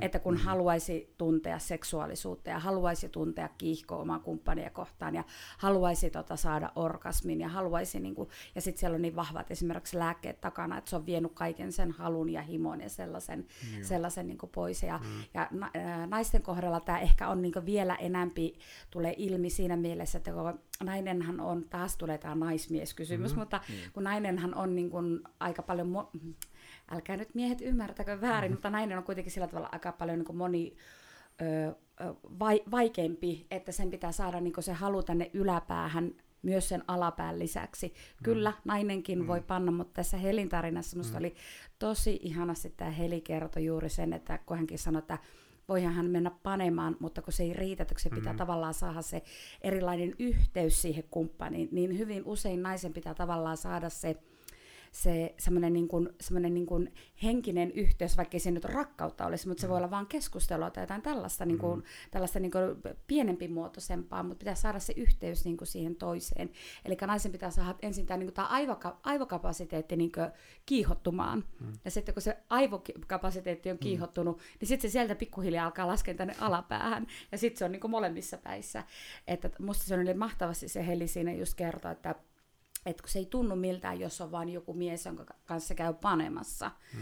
vaan se, että, niinku, että se, se tarvii niinku enemmän, että se ei riitä. Se ei saa sitä mm. pelkästä panosta, sitä niinku, tavallaan sitä tyydyttynyttä orgasmia. Niin hän taisi käyttää sanoa, että se on aivojen panemista, Joo. mitä hän, niinku, mistä hän niinku saa sen tyydytyksensä. Kyllä. Ja mä ymmärrän täysin, ja mä oon joskus kuullut, kun sanotaan tällainen, että viisas ihminen on erittäin kiihottava. Ja t- tässä niin Helin tarinassa niin oikeasti tämähän allekirjoittaa sen, että kun, sä, niin kuin, sä, kun se ihminen on sillä tavalla viisas, että teillä syntyy semmoinen niin semmoinen niin henkilökemia tai sellainen, mm. se, ne, en, ta, taaskaan älkää ymmärtäkö väärin, en puhu, että sen täytyy olla suurta rakkautta, vaan esimerkiksi se, että sä saat sen kanssa niin aivan mielettömiä vaikka keskusteluita aikaiseksi. Mm. Ja sitä kautta sä niin kiinnostut siitä ihmisestä. Se on niin kuin, sun kanssa samalla niin kuin tavallaan tämmöisellä kiinnostuksen kohdalla, että teillä löytyy niitä yhteisiä sellaisia niin kuin, sellaista niin kuin kemiaa tavallaan, mm. niin, niin sä, sä kiihotut siitä ihmisestä ihan erillä tavalla, entä kuin semmoisesta ihmisestä, joka on vaan sun mielestä tosi hyvän näköinen, mm-hmm. niin se ei, se ei välttämättä riitä. Niin niin se, että se on tavallaan viisas niin sinun kanssa sama, yhtä, yhtä viisas, yhtä samalla niin tavallaan kemiatasolla, mm, niin mm. se on niin se, se niin kuin, mitä siinä Helin-tarinassa niin heti tuli mieleen tämä, mitä on joskus kuullut, että, että se on tämä aivopaneminen, mm. niin musta se oli tosi hieno sana kyllä. Joo, ja kun mä, mä jotenkin niin itse ymmärsin, niin kuin, tai niin kuin mä koitan aina verrata johonkin, koska mä en usko, että mikään ihmiselämän osa-alue on itsenäinen osa-alue, mm. vaan ne niin kuin, samat kuoriutuu muuallakin, ja mietitään bänditouhuja, mm. jammailua. Mm. Joidenkin kasvaa synkkaa. Joo. Mm. Ja se niin kuin, tavallaan se tapa, miten keskustellaan, nyt on sitten niin kuin, musiikkivälineet ja semmoinen, mm. niin kuin, se on keskustelua. Kyllä. Sä teet noin, mä teen noin ja niin poispäin niin se niin kuin vaikuttaa, että se samanlainen, se on se, nimenomaan se henkinen yhteys, mikä siinä on toiseen. Kyllä. Ja molemmissa verrataan, onko kaverilla paremmat vehkeet kuin niin. Joo, oli... ja lelu bisnestä. Joo, kyllä, kyllä. Ja toi oli hyvä vertaus siinä mielessä, että jos on kaikki ammattimuusikkoja, hmm. niin kaikki osaa soittaa yhteen. Hmm. Mutta se, että sä, se soittaja siitä saa jotain itselle, hmm. niin hmm. se ei onnistu, vaikka olisi kuinka ammattimuusikko siinä verellä, ellei siinä ole just sitä. Hmm. Joo, se on sitä. kliinistä. Kyllä. Sä voit Joo. saada hyvästä bändikeikasta varmasti soittajana, en tiedä kun en soita mitään, mutta mä voisin kuvitella, että siitä voi saada jonkinnäköisiä pieniä orgasmin tunteita, jos kaikki, koko keikka menee tiiäks, ihan mm. täydellisesti, mm. niin se voi olla semmoisia hyviä pieniä orgasmin tunteita, se, että, niin kun, että kuinka mahtava keikka näiden huipputyyppien kanssa oli soittaa. Ja... Kyllä, mä, mä ajattelen, että se on niin sellainen syvä merkityksellisyyden kokemus. Siis Kyllä. Siis tiedätkö semmoinen, että kaikki elämässä on jotenkin linjassa siinä, het, sy, siinä hetkessä, mm. kun se tapahtuu. Kyllä. Se on semmoinen niin syvä flow-tilanne. Kyllä. Ja sitä kokee, niin kun mä koen niitä aika monessa muissakin paikoissa, siis ihan niin kuin pelkästään musiikkia kuunnellessakin, jos se niin kuin pureutuu tosi syvälle. Joo. Mutta siis kaikista eniten niin tekee ihmisten kanssa jotain. Mm. Kyllä. Ja Kyllä. hyvä keskustelukin on mun mielestä esimerkki siitä, että se, niin sä hukkaat ajan, sä hukkaat Kyllä. paikan, ja sitten mm. sä myöhemmin et muista välttämättä edes, mistä on puhuttu. Kyllä, niin ja... just se, joo. Vähän kuin nämä meidän höpinät. niin, niin, niin, joo, se, sen takia sitä niin kuin, tota, pakko nostaa siitä, mikä tuli Helin insertin ulkopuolella, Joo. että mistä, mistä niin kuin, minkä takia hän alun perin otti yhteyttä, niin hän, mä yksinkertaisesti taas tosi paljon, että päästä vähän kärryllä. Hän puhuu Instassa perseen näyttelijöistä. Joo. Eli niin, mä mm. sanon niitä persettileiksi. Eli siis semmoisia, niin kuin, jossa sulla on niin sellainen pikkutuhma Instagram-tili. Joo. Sitten sulla on tavallaan semmoinen maksullinen osio, missä houkuttelee porukkaa. Ja. Mutta se niin kuin, että siellä on ilmeisesti hirveän suuri joukkue, varsinkin tosi nuoria naisia, jotka ikään kuin ei tiedä, mitä ne tekee. Ja, ja siihen yhdistyy hirveän paljon semmoista niin kuin mielenterveysongelman tyyppisiä asioita, ja sitten ne niin kuin, käytännössä ne tekee pornokuvastoa, mutta ne puhuttelee sitä toisenlaisena asiana. Mm. Ja häntä vaivas ihan sikana se. Ja mä ymmärrän kyllä sen niin puoleen, että miksi häntä vaivasi se, koska niin kuin puhuttiin hänelle tärkeästä asiasta, joka on niin seksuaalisuus. Mm. Ja sitten ajattelee, että se keskustelu, mitä sitä käydään mediassa, on niin aivan päin helvettiä, kun mm. tommoset on niin kuin tavallaan se äänen kannattaja nuorille. Mm. Mm. Että jos mä niin ymmärtänyt Heliä yhtään oikein, niin hän on nuoresta asti kokenut sitä niin kuin hankaluutta, että ei ole löytänyt semmoista oikeanlaista tapaa toteuttaa itseään. Yeah. Niin sitten nyt hän peilaa sitä siihen kaksikymppiseen mm. itseensä, mm. joka mm. törmää tommosiin, jotka käsittelee sitä ikään kuin huonosti. Mm, kyllä. Mm. Ja sitten se, että sä oot kaksikymppisenä tehnyt sitä jossain tuolla sosiaalisessa mediassa, niin sit, sit mitä se onkin kolmikymppisenä tai nelikymppisenä, kun sä havahdut siihen, niin sit, mm. sit se aiheuttaa, niin voi, tai voi aiheuttaa niin vielä pahempia niitä, mm. niitä ajatuksia ja niitä, niitä tuntemuksia ja, ja sitä hallaa itselle. Että mm. Se on tämä tämä sosiaalinen media, niin voi että, siinä on niin paljon hyvää, mutta siinä on siinä on kyllä ihan yhtä paljon sitä huonoakin, että, kyllä varmasti. että me ei niin tahota sitä oikein ymmärtää, että saatetaan oman murunkaan tehdä jotain ihanaa pikkusta seksivideota toiselle ystävänpäivälahjaksi tai jotakin, ja sitten se mm. yhtäkkiä onkin jossain ihan muualla, mm. ja ollaan niin rakastuneita, ja sitten kahden vuoden päästä, kun ei ollakaan enää niin rakastuneita, niin sitten se voi olla missä vaan. Ja... Mutta mielenkiintoista oli seurata sitä, tuota, kun ää, näiltä julkikselta varastettiin, sinne murtauduttiin siihen pilvipalveluun, mitä moni luultavasti ei tiedäkään. Niin jos tekin mm. niin kumppanilleen teki niitä jotain kuvia, pornokuvia tai tämmöisiä muuta, seksivideon pätkää tai tämmöistä, ja se lataa sinne palvelu, en muista oliko se Apple vai mikä palvelu, luultavasti ne edes tienneet itse sitä. Ja. ja sinne palveluun murtauduttiin. Niin ja sieltä ne sitten pöllittiin ja laitettiin Kyllä. eteenpäin. Kyllä. Ja monen tuota porukan tämän kommentti niin oli se, että no, no ei kannata tehdä tommosia. Jos no mitä helvettiä. Mm. niin kuin niin. Sitten se, että niin kuin, öö, että jos se on niinku reaktio, että ei kannata tehdä niitä. Että Älä se, ei, ei, ei, niin, ei ne lähde sitten tuota, sieltä. jos ei tee, niin ei niitä kukaan varasta Niin. sillä. No, no, ei ehkä välttämättä se oikein niin kuin, Niin. Niin tosta, kommentti tosta siihen tulee se asiaan, mun mielestä niin kysymys, että tämä on totta kai, niin kuin, mikä sun henkilökohtainen mielipide, että kuinka paljon niin kuin seksuaalisuuden ilmenemisen muodot pitäisi pitää niin kuin, ikään kuin piilossa, niin kuin, että se toteutustapa, ja kuinka paljon sun pitäisi tehdä sitä julki. Mm. Tehkää mun puolesta niin paljon kuin haluatte niitä omia kotipornofilmejä, mutta tehkää se kaitafilmi kameralle. Sitä ei Se varasta hyvä. kukaan muu kuin se, Se joka sen kyllä. perinnöksi joskus saa. Että, se on totta. että- ottaa ne ku, Holvista selfie-kuvat sijaan se vanha kunnon sellainen ruuti ja sellainen Niin, joo, magnesiumpyssyllä ampuu salamaan. Ja niin. Mutta se, et niinku lähinnä se, että siis mä, mäkin olen niinku keskustelusyvä ystävä, mm. että näistä asioista pitäisi pystyä keskustelemaan julkisesti. Ja Kyllä. jotkut asiat on tietenkin kuuluu semmoiset, että ne, niinku, se riippuu yksilöstäkin, että mitä haluaa pitää niinku yksityisenä ja niistä ei puhu kellekään mitään. Kyllä. Mutta sitten tämä niinku ilmaisumuoto, ja sitten varsinkin kun meillä hirveän paljon lisääntyy noissa kuvapainotteissa somekanavissa se niinku, semmoinen seksuaalisuuden ilmaisu, Mm. Ja mä en, mä en ole ihan varma, että tietääkö ne ihmiset, mitä ne tekee. Et se, ja siis se, siitä niinku herää kysymys vaan, että niinku, niinku, en minä ole mikään ihminen, joka puuttuisi mm. ensinnäkään mihinkään mm. tommoseen, mutta että mikä se on se tapa, että me löydettäisiin isossa mittakaavassa hyvä tapa ilmaista itseämme seksuaalisesti sillä, että se ei tarvi kokea, että se pitää tehdä pimeässä peiton alla, ja- mutta sitten niin ei mentäisi yli, mm. koska siinä on joku kultainen keskitie, mm. mutta että mikä se sitten ikinä onkaan. Mm. Siinä on se kultainen keskitie ja sitten tämähän se on niin kuin monesti vaikea ymmärtää, että no enhän mä lähettänyt kuin sen mun omalle rakkaalle hmm. tai omalle panolle hmm. tai mikä se sitten ikinä kenelläkään on siellä. Hmm. Jos lähetetään joku tissikuva tai,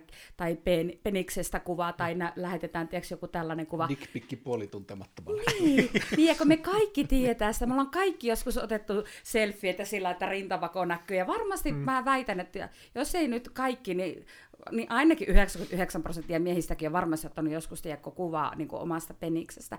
Mutta just se, että kelle sä sen lähetät, niin, täällä nousi käsiä ylös, niin, että tota, et kelle sä se sitten lähetät, että kannattaako sitä sitten niin välttämättä lähettää sille, kenen kanssa sä oot niin ehkä vaan, tiedätkö, niin sellainen niin kuin, panokaveri nyt ollut kaksi viikkoa, et, et, koska sitten se, että jos ei se panosuhe enää kestäkään kuin ehkä kaksi vuotta, niin mitä sitten voi tapahtua sen kahden vuoden jälkeen? Mm. Että sitten se voi olla se sun penis, tai se, ne sun rinnat, tai se sun ruusun nuppu, vakina, voi olla kuvattuna niin ihan missä tahansa. Että tota, siinä saa olla vähän varovainen. lähtee bändikaverille, kun niihin voi luottaa. Joo, just. Mä voin kertoa nyt, miksi mulla nousi käsi pystyyn. Meillä on ollut sellainen tapa joskus vähän nuorempana, kun meillä on ollut sellainen niin tosi tiivis kaveriporukka, että aina kun siitä joku puuttu, mm. niin me otettiin sellainen ryhmä dickpic ja lähetettiin mm. sille puuttuvalle tyypille. Oi, se on aika hyvä. Ihana. No miten sitten tämmöinen, tuota, on puolitoista tuntia kohta, mutta höpistö, että sano, sano suoraan, jos tuota pitää Oho. niinku tuota, lähteä, No että tota, mun lähtee pitää kymmeneltä päästä. aamulla että- aukasta ovet, Aa, niin no jos niin, siihen no niin, mennessä no niin. lopetetaan. Semmoinen vielä, mikä monesti nousee esille sitä, mikä ollaan sivuttu sitä vähän näiden uskontojen ja muiden kautta, se niin niinkin pieni asia kuin yksiavioisuus mm. ja nämä kaikennäköiset parinvaihtamishommat mm. ja muut nämä Joo. tämmöiset, niin onko se kuinka sitten, tapahtuuko sitä vain niin elokuvissa vai, tai tuleeko se esille mitenkään tässä sinun mm. skeneessä? Tulee tosi paljon esille. Ja musta tuntuu, niin kuin, mä en tiedä, onko musta tullut nyt sen ikäinen ihminen, mä oon 40, mm. että niin kuin, nyt niin kuin, mulle niin kuin, uskalletaan niin kuin, alkaa niin kuin, puhumaan niin kuin, entistä enemmän tällaisista asioista, mutta että, niin kuin, ihan niin kuin, kaveripiirissäkin on alkanut nyt paljastua, vai onko tämä muoti-ilmiö? Niin, niin nyt on ihan kaveripiirissäkin alkanut paljastumaan tämmöinen juttu, että joo, on saatettu olla vaikka kymmenenkin vuotta yhdessä, ja ihan niin kuin, niin kuin yksiavioisesti niin siinä, siinä parisuhteessa tai, tai avioliitossa. Ja nyt sitten alkaa tulla semmoinen, että hei, että me päätettiin nyt, että, niin kuin, että me saadaan olla kenenkaan kanssa vaan ja tämmöistä, että niin kuin, vaan onko, onko, niin kuin, onko ihmiset nyt vaan niin kuin, jotenkin tässä iässä niin kuin rohkeampia, koska kuitenkin munkin ystäväpiiri niin kuin, on aika lailla niin kuin mun ikäistä, mm. niin että onko, se, onko tämä 40 nyt sellainen niin kuin ikä, tavallaan niin ihmisen mm. elämässä, että nyt uskalletaan niin oikeasti niin olla sitä, että, että jos mä niin nämä ensimmäiset 20 vuotta niin leikkinyt mun miehen kanssa, että mä oon niin yksiavioinen, niin onko mä nyt niin nelikymppisenä niin kypsä kertoa sille mun miehelle, että mä haluan olla muidenkin ja onko se mun mies valmis kertoa nyt, että sekin on niin valmis, tai haluaa olla niin muiden mm, että, mm. että onko se niin joku tämä 40V nyt niin sellainen ikä. Nuorista mä oon huomannut sen, mulla on poika, 20V, niin nuorista mä oon huomannut sellaisen, en puhu omasta pojastani, mutta niin näissä hänenkin ystävistään ja sitten kun meillä käy paljon niin nuoria asiakkainakin, niin tänä päivänä semmoinen niin seurustelusana, että aletaan heti niin yksiavioisen seurustelusuhteeseen, niin se ei ehkä ole ihan niin yleistä, entä kun se oli esimerkiksi silloin 20 vuotta sitten, kun itse oli tuon ikäinen. Hmm. Että ehkä en, enämpi nyt niin kuin katellaan ja tunnustellaan ja, ja mietitään ja seikkaillaan ja ehkä, ehkä siihen on tehnyt niin kuin oman tehtävänsä nämä Tinderit ja muut, missä mm. niin kuin on tämmöisiä niin kuin eri vaihtoehtoja, että mm. mä voin kokeilla tuota ja tätä ja sitä ja tuota ja sitten niin vasta päättää, että onko tämä hyvä vai eikö tämä ole hyvä, että alanko mä seukkaan tonkaan. Mm. Että tota, eihän sitä ennen, ennen vanhaan tulee tällainen sana mun suusta, mutta silloin 20 vuotta sitten, niin sitähän mentiin baariin ja katsottiin, että kuka noista on hyvän näköinen ja katsottiin kun sen kanssa. Jos synkkäs, niin sitä alettiin seukkaamaan ja mm ei siinä niin lähdetty kokeilemaan baarissa niin joka ikistä poikaa, joka oli hyvännäköinen, että, että käy, käympä sängyssä kokeilen mm. tonkaa, mm. että synkkääkö meillä niin kaikkien kanssa, vaan se oli semmoista erilaista. Ensin pakko, että mä kuulin, että sä sanoit Timber, ja sitten mä ajattelin, että se niin, niin, niin hyvä freudilainen voi olla. Timber. tota, se se niin kuin, voisi kuvitella, että sä kuvailet niin kuin psykologista yleisilmiöt, mm. koska tota, ää, parikymppisenä siihen asti, kun aivotkin kehittyy johonkin 27-vuotiaaksi. Mm. Mä muistan, missä menee. Ja sen näkin ne degeneroituu. Niin, niin sen niin. jälkeen alkaa mm. laskusuhdanne. Niin. Mutta siis, että se on myös semmoista vallankumouksellista aikaa, ja se on puritanismin aikaa. Mm. Eli jos ajatellaan vaikkapa taas musapuolelta esimerkki, niin minkälaista oli black metal puritanismi 90-luvulla, niin ei se ollut mitään 450 juttua. Mm. Että se oli parikymppiset jätkät, jotka olette vähän liian tosissaan se yeah. homma.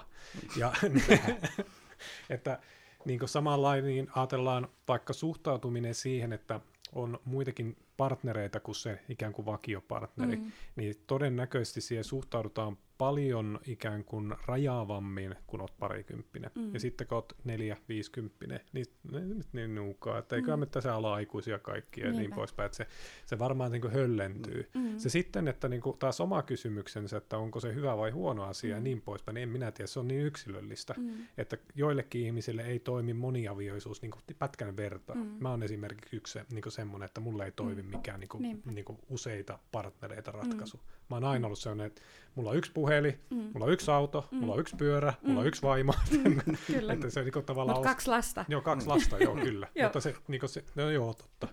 Pitää sitä olla ristiriita. Pilalle meni. Mutta tavallaan että yksi perhe. Niin just, kyllä. Että semmoisena, semmoisena yksikkönä ja mm. yksi podcasti. Ei mm. montaa, Mikolla on sitä kaksi podcastia. Mulla on kaksi, niin. Mutta tota, siis, et, niin, että voisin kuvitella, että se vapautuneisuus, jos ajattelee, että jos palaa siihen niin Helinkin tarinaan, niin hänkin kuvaa, että se vasta niin myöhemmällä iällä, mitä hänkin mm. sanoi, hän on 38 muistaakseni, mm. että ei puhuta mistään vanhasta ihmisestä, mm. mutta ei parikymppisenä ollut hankalaa mm. ja varmaan suhtautunut ehdottomammin myös itseään kohtaan. Mm, kyllä. Ja sitten kun tulee vähän ikää, niin voi suhtautua ja vähän saa mm. perspektiiviä elämään mm. ja niin poispäin. Kyllä. Mm. Varmaan jossakin vaiheessa mä luulen ihmisillä, niin kuin, niin kuin minulla esimerkiksi on nyt tämä vaihe elämässä. En sano, että minä juuri olen sellainen, mm. mutta kun mulla on lapsi muuttanut kotoa pois. Mm. Ja nyt kun niin kuin mulla ja mun miehellä on alkanut niin kuin tavallaan tämmöinen niin kuin kahdestaan niin kuin aikuiselämä, mm. niin kaikki on niin kuin muuttunut. Niin mä voisin kuvitella, että siinä vaiheessa niin kuin monella semmoisella pariskunnalla, jolla on saattanut tällaisia ajatuksia olla, että olisi kiva kokeilla vaikka kolmen kimppaa tai neljän kimppaa, tai, tai olisi kiva käydä niin vähän kokeilemaan, että miltä se, miltä se ruoho näyttää niin tuolla aidan toisella puolella, mm. niin voi tulla just sellaisia vaiheita tämmöisessä vaiheessa, kun lapsi ei ole enää siinä kotona, että mm tavallaan, voiko sanoa, että vähän niin kuin uusi elämän vaihe alkaa niin kuin siinä mm, vaiheessa siinä mm. parisuhteessa ja sillä äitillä ja sillä isällä tai, tai sitten kahdella äidillä tai kahdella mm, isällä, mm, ja mm. mitä näitä nyt oli, niinpä, niin, niin, tota, niin, niin voisin kuvitella, että siinä vaiheessa alkaa semmoinen niin toisenlainen niin kuin elämä, tai toinen elämän vaihe, jossa aletaan niin ajattelemaan sitä, että mitä minä nyt itse haluan, että kun minun ei tarvitse enää olla koko ajan kiinni siinä perheessä, mm Mm. Että nyt kun minä olen minä enkä vain äiti, niin olen itse huomannut tällaista niin monessa muulla saralla, mutta vielä ei ole tullut himoa lähteä pettää omaa miestä. Saatikka, että olisi omalle miehelle sanonut, että, että kokeillaanko kolmen kimppaa tai mm. neljä kimppaa. Että sellaista vaihetta ei ole meille vielä tullut. Mutta mistäpä sitä tietää? Mm. Mennään tässä puoli vuotta eteenpäin, niin mm. niin sehän ei tiedä, minkälaiset sessiot meillä tuolla ryhmäporukalla se, se jossain onkin mun miehen kanssa. Naimakeinut joka huoneessa. Joo, kyllä. Ja kuinka mm. villiksi sitä heittäytyy. Mm. Mun mielestä tämmöiset asiat, niin kuin, että, että niin kauan kuin se on niin kuin, ok, niin kuin sille, niin jos ollaan parisuhteessa avioliitossa, niin kauan kuin se on niin kuin molemmille ok, niin eihän siinä ole mitään pahaa. Mutta se, että sitten, että jos ollaan parisuhteessa tai avioliitossa, jossa toinen ei tiedä, ja sit sä koko ajan seikkailet niin jossakin tuolla muiden ihmisten kanssa niin mm. seksuaalisesti niin mm. menemään, niin silloin sä et tee vaan vääryyttä sille sun kumppanille, vaan silloin sä teet myös aivan hirveästi hallaa itselle, koska mm. jossain vaiheessa sulla, jos, jos sulla on tunteita tätä sun kumppania kohtaan, niin jossain vaiheessahan yleensä ihmisellä tulee semmoiset oman tunnon tuskat ja sellaiset, mm. ja sieltä kautta sitten voidaan niin mm. joutua jopa niinkin pahoihin tunteisiin, että voi tulla niin tällaisia leviä masennusoireita tai muita, mm. että tota, ja semmoista itsensä inhoa ja sellaista, kuinka olen voinut tehdä omalle kumppanille näin. Mm. Mm. Mutta sitten taas siinä vaiheessa, että jos on hirmu halut koko ajan mennä, ja sitten sulla ei ole tunteita sitä omaa kumppania kohtaan, niin ei sitä elämää kannata niinku siihenkään niinku tavallaan tyytyä. Että kyllä mä sanon, että kyllä elämä on niin lyhyt, että kyllä se pitää elää, ja niin kuin tässä Helsingin tapauksessa niin kuin sieltä, se, mä, en, mä en ole kuullut sitä koko tarinaa, mm. vaan tämän tarinan, minkä nyt sitten teidän kuulijatkin kuulee, niin ilmeisesti jos ymmärsin no, oikein, joo. Joo, niin, niin mun korvaan sieltä kalskahti sellainen pieni juttu, että kun hän on nyt vasta niin kuin, tavallaan oppinut niin kuin ymmärtää sen, että mitä seksuaalisesti haluaa ja haluaisi sitä toteuttaa, hmm. niin semmoinen ihminen, joka sen tietää on, ja, ja haluaa, niin ei sitä kannata niin kuin, tavallaan tuhlata semmoiseen huonoon parisuhteeseen tai huonoon avioliittoon, jos se toinen ei halua sitä, mitä sinä haluat. Että kun tämä elämä on kuitenkin mun ja se Helin elämä on Helin. Mm. Että, tota, että mä en kehota ketään eroamaan enkä mitään, mutta se, että jos teillä on kaksi aikuista ihmistä, joiden halut on ihan erilaiset, niin mm. minkä takia sitten olla toteuttamatta niitä, mitä sä omassa elämässä haluat toteuttaa? Niin, mä ajattelen ton niin, että ää, erilaisille ihmisille erilaiset asiat on tärkeitä, mm. ja ne tulee sun arvoista ja muista, mitkä näyttäytyy tärkeänä. Kyllä. Jos toiselle vaikka seksuaalinen niin kuin vapautuminen ja toteuttaminen on sataprosenttisen tärkeää, toisia ei kiinnosta paskan vertaa, mm. niin se on ihan vastaavanlainen, kun toinen haluaa lapsen ja toinen ei. Kyllä. Mm. Se on että se on niin kuin, tavallaan, että sulla on tärkeitä asioita ja ne ei ole toiselle tärkeitä. Kyllä. Ja parisuhteessa pitäisi tavallaan ne isot palikat olla yhtä tärkeitä Kyllä. molemmille. Niin kuin tavallaan, just kun se on, on semmoista palapeliä, että se, että sehän voi olla, että se muu elämä menee vain täydellisesti, mutta se seksi mm. ei toimi. Kyllä. Ja se tavallaan hajoaa avioliitto sen takia tai muuta mm. tämmöistä, varmasti niitä on mm. hyvin paljonkin. Mm. Että se tavallaan, että on se sitten vaikka se laillinen prostituo, prostituutio mm. tai tämmöinen, millä mm. sen saa sitten hoidettua sen kuntoon, ja sitten mm. taas kaikki on niin paremmin, ja se jatkuu niin sille, niin mikä ettei. Kyllä. Se, että se niin molemmat niin jurnuttaa siinä tyytymättömänä vaikka siihen seksiosastoon tai tämmöiseen, niin sehän saattaa, ja monesti varmaan myrkyttääkin sen koko Kyllä. yhdessä olemisen. Niin, siis se, se on taas yksi sellainen asia, mitä saat, saattaa kerätä johonkin parisuhteen mustaa vihkoa. Mm. Teikö tuo ei tee niin kuin mä haluan, ja mä en ole koskaan sille sitä sanonut, mutta mm. mä jurmutaan sille monta vuotta siitä, mm. ja sitten kun tulee se hetki, kun se tekee jonkun eri asian väärin, niin sitten se purkautuu mm. semmoinen, että sinä olet paska ihminen, ja sä et koskaan mm. sitten on tätä, tätä, tätä, tätä. Kyllä. Mm. Ja ihana, miten sanoit ton, koska niin tärkeä asia se, että älä oleta, että sun kumppani tietää, mitä sä haluat, mm. ellei sä sille sitä kerro tai näytä. Mm. Että se on vaan niin tärkeää, että ei voi olettaa, että mun kumppani tietää jotakin asiaa, jos en mä ole sitä sille koskaan kertonut. Ja sitten kun sä, se purkaantuu jossain vaiheessa, niin sitten sieltä tulee niin se tilitys, että kun mä oon 20 vuotta halunnut, että sä kosket mun rintoihin ja sä et ole mm. kertaakaan koskenut, mm. niin se on aika pitkä aika, tiedätkö, vaikka se mm. ei olisiko lyhyempikin aika, mutta se on aika pitkä aika olla kertomatta sille omalle kumppanille sillä seksuaalisuuden sarallakin, mm. että missä mm. tykkää ja mistä ei tykkää. Mm.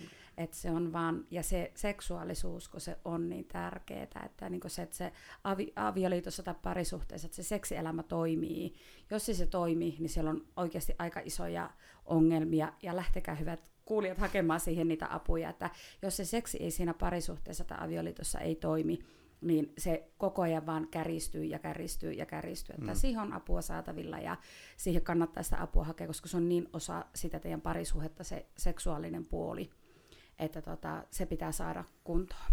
Niin, no se, se niin kuin äkkiseltä ajattelee, että jos on tuommoinen tilanne vaikka, että, niin, niin sä oot aina halunnut, että se tekee jotain, niin sä, mm. sulla on, se on vähän semmoinen asia, että sä tiedät, että joku menee väärin, ja sä tiedät, että sä voisit sen korjata. Kyllä. Se tunne, että sä et sitä korjaa, niin mm. kalvaa sun mieltä. Kyllä. No ihan samalla kuin kaikki hoitamattomat risukasat pihalla ja niin poispäin. Kyllä, mm. Mutta näin. se on näissä niin kuin, vakavemmissa kysymyksissä, ne saattaa aiheuttaa vakavempia niin kuin, asioita. Sama mitä puutarhaa sitä hoitaa. niin, joo, kyllä. Eikö se ole aina jännä, että puhutaan missä tahansa, niin aina se kuitenkin kääntyy sinne erotiikkaan. On, se on niin monta niin kuin, tavallaan kielikuva, että niin se, se on niin mahdollisimman rikas kuvasto sanoja. Kyllä, ja Kyllä on. Suome, suomen kielessä varmaan niin kännissä olemisen jälkeen tai ehkä ennen tuota, mm. niin nämä Joo. sanastorikkaus voisi kuvitella. Kyllä. Tuota, tunti 40 on, on, on takana ja, ja tähän insertti päälle niin olisi semmoinen parin tunnin pläjäys taas tulossa, mikä monesti alkaa olemaan jo aika, aika hyvä mitta, että pitäisikö me joku wrap yrittää vääntää. No, mulla on yksi aihepiiri, mikä voi mennä tosi lyhkäisestikin, kun mä tota, niin kun, palataan vaikka viimeistelysti Helin tarinaa, niin kysymys tosiaan, että kun se vaikuttaa puheiden perusteella, että hän ajattelee olevansa yksisarvinen, jota ei muita maan päällä löydy. Niin kysymys on kuuluu, että kun täs, niin kun sä et voi niin kun, laittaa vaikka sellainen Tinder-profiili, jossa sä ilmoitat sun tämmöiset seksuaaliset mieltymykset, niin mä sanoisin, että se on kaikille riski. Mm. Että niin se kaikenmoisia hörhöjä tämä maapallo on täynnä. Mm. Mutta mikä on se mm. oikea tapa lähteä etsimään niiden omien mieltymysten ympärille se luotettava partneri? No netti on erittäin hyvä siihen, että kun alkaa vaan niin hakemaan niillä hakusanoilla, mistä itse tykkää, lähteä hakemaan, niin Suomi on täynnä erilaisia ryhmiä myös Pohjois-Suomi, ei vaan Etelä-Suomi. Etelä-Suomessa toki niitä on paljon enemmän. Mutta sieltä löytyy monenlaisia ryhmiä, että minkälaisesta, esimerkiksi just tällä seksuaalisuuden saralla, minkälaisesta esimerkiksi sä fantasiot, on, eri, on eri, olemassa erilaisia tällaisia ryhmiä, missä niitä käydään läpi. On ihan keskusteluryhmiä, mutta sitten on sellaisiakin ryhmiä, missä näitä toteutetaan.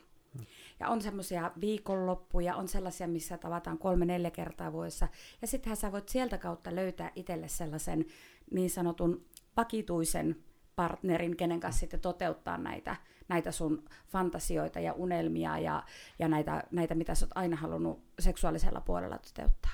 Että se on, se on se paras ryhmä, koska nythän tässäkään ei ihan selkeästi tullut ilmi se, että mikä se on juuri se helin niin sellainen seksuaalinen, se lopullinen, se halu, niin vaikea lähteä niin suoraan heliä tässä mm-hmm. niin nyt neuvomaan. Niin mä mutta... ajattelen yleistasolla, Joo, koska kyllä. Niin, kun ei ole kyse yksisarvisesta edelleen. Kyllä, juuri näin. Että niitä on paljon. Heli ei ole tämän asian kanssa yksin, niitä on tosi paljon. Ja varsinkin tuolla Etelä-Suomessa siellä on paljon just tällaisia erilaisia, erilaisia ryhmiä, mutta on niitä meillä täällä Oulussakin, että, että löytyy sitten, että mikä, mikä se sun seksuaalinen mieltymys on, niin sieltä lähteä hakemaan sitä apua. Meiltäkin voi sitä kysyä, ja monista muistakin erotiikkalikkeistä voi niitä kysyä, koska me, meillä on myös tieto näistä ryhmistä, melkein kaikista. Öö, tai osalla on toisista ja osalla on toisista, ja sitten pystytään niin neuvomaan niin toiselle, jos ei itse tiedetä, että, että näistäkin voi kysyä, mutta kyllä se netti on aika ihmeellinen maailma tänä päivänä, että sieltä löytyy yllättävän paljon sitä tietoa, jos sieltä vaan lähtee hakemaan. Mm. Mutta sitten taas se pelkot, entä jos se jää sinne sivuhistoriaan näkyviin, ja sitten se joku näkee, että ahaa, mä oon linkittänyt jotain kinkipileitä, niin entä jos mun kumppani saakin tietää? Mm. Kyllä ammattilainen tietää, miten sivuhistoria, sivuhistoria Joo, kyllä, kyllä, se tietää. mm. No pitääkö meidän jotenkin paketoida tämä? Onko Mikolla viiseltä sanoa? Ei muutenkaan niin saati sitten tuota tässä, kun asiantuntija paikan päällä, mutta onko sulla mitään semmoista pientä loppukaneettia siihen, että vähän kaikesta, mitä tässä ollaan juteltu, tai, tai mitä, mihin haluat ihmisiä kannustaa ja, ja niin edelleen? No ehkä se juuri se, että niin kun oppia hyväksymään se oma itsensä semmoisena kuin on, ja sitten se, että ei niin tukahduttaa niitä seksuaalisia tuntemuksia.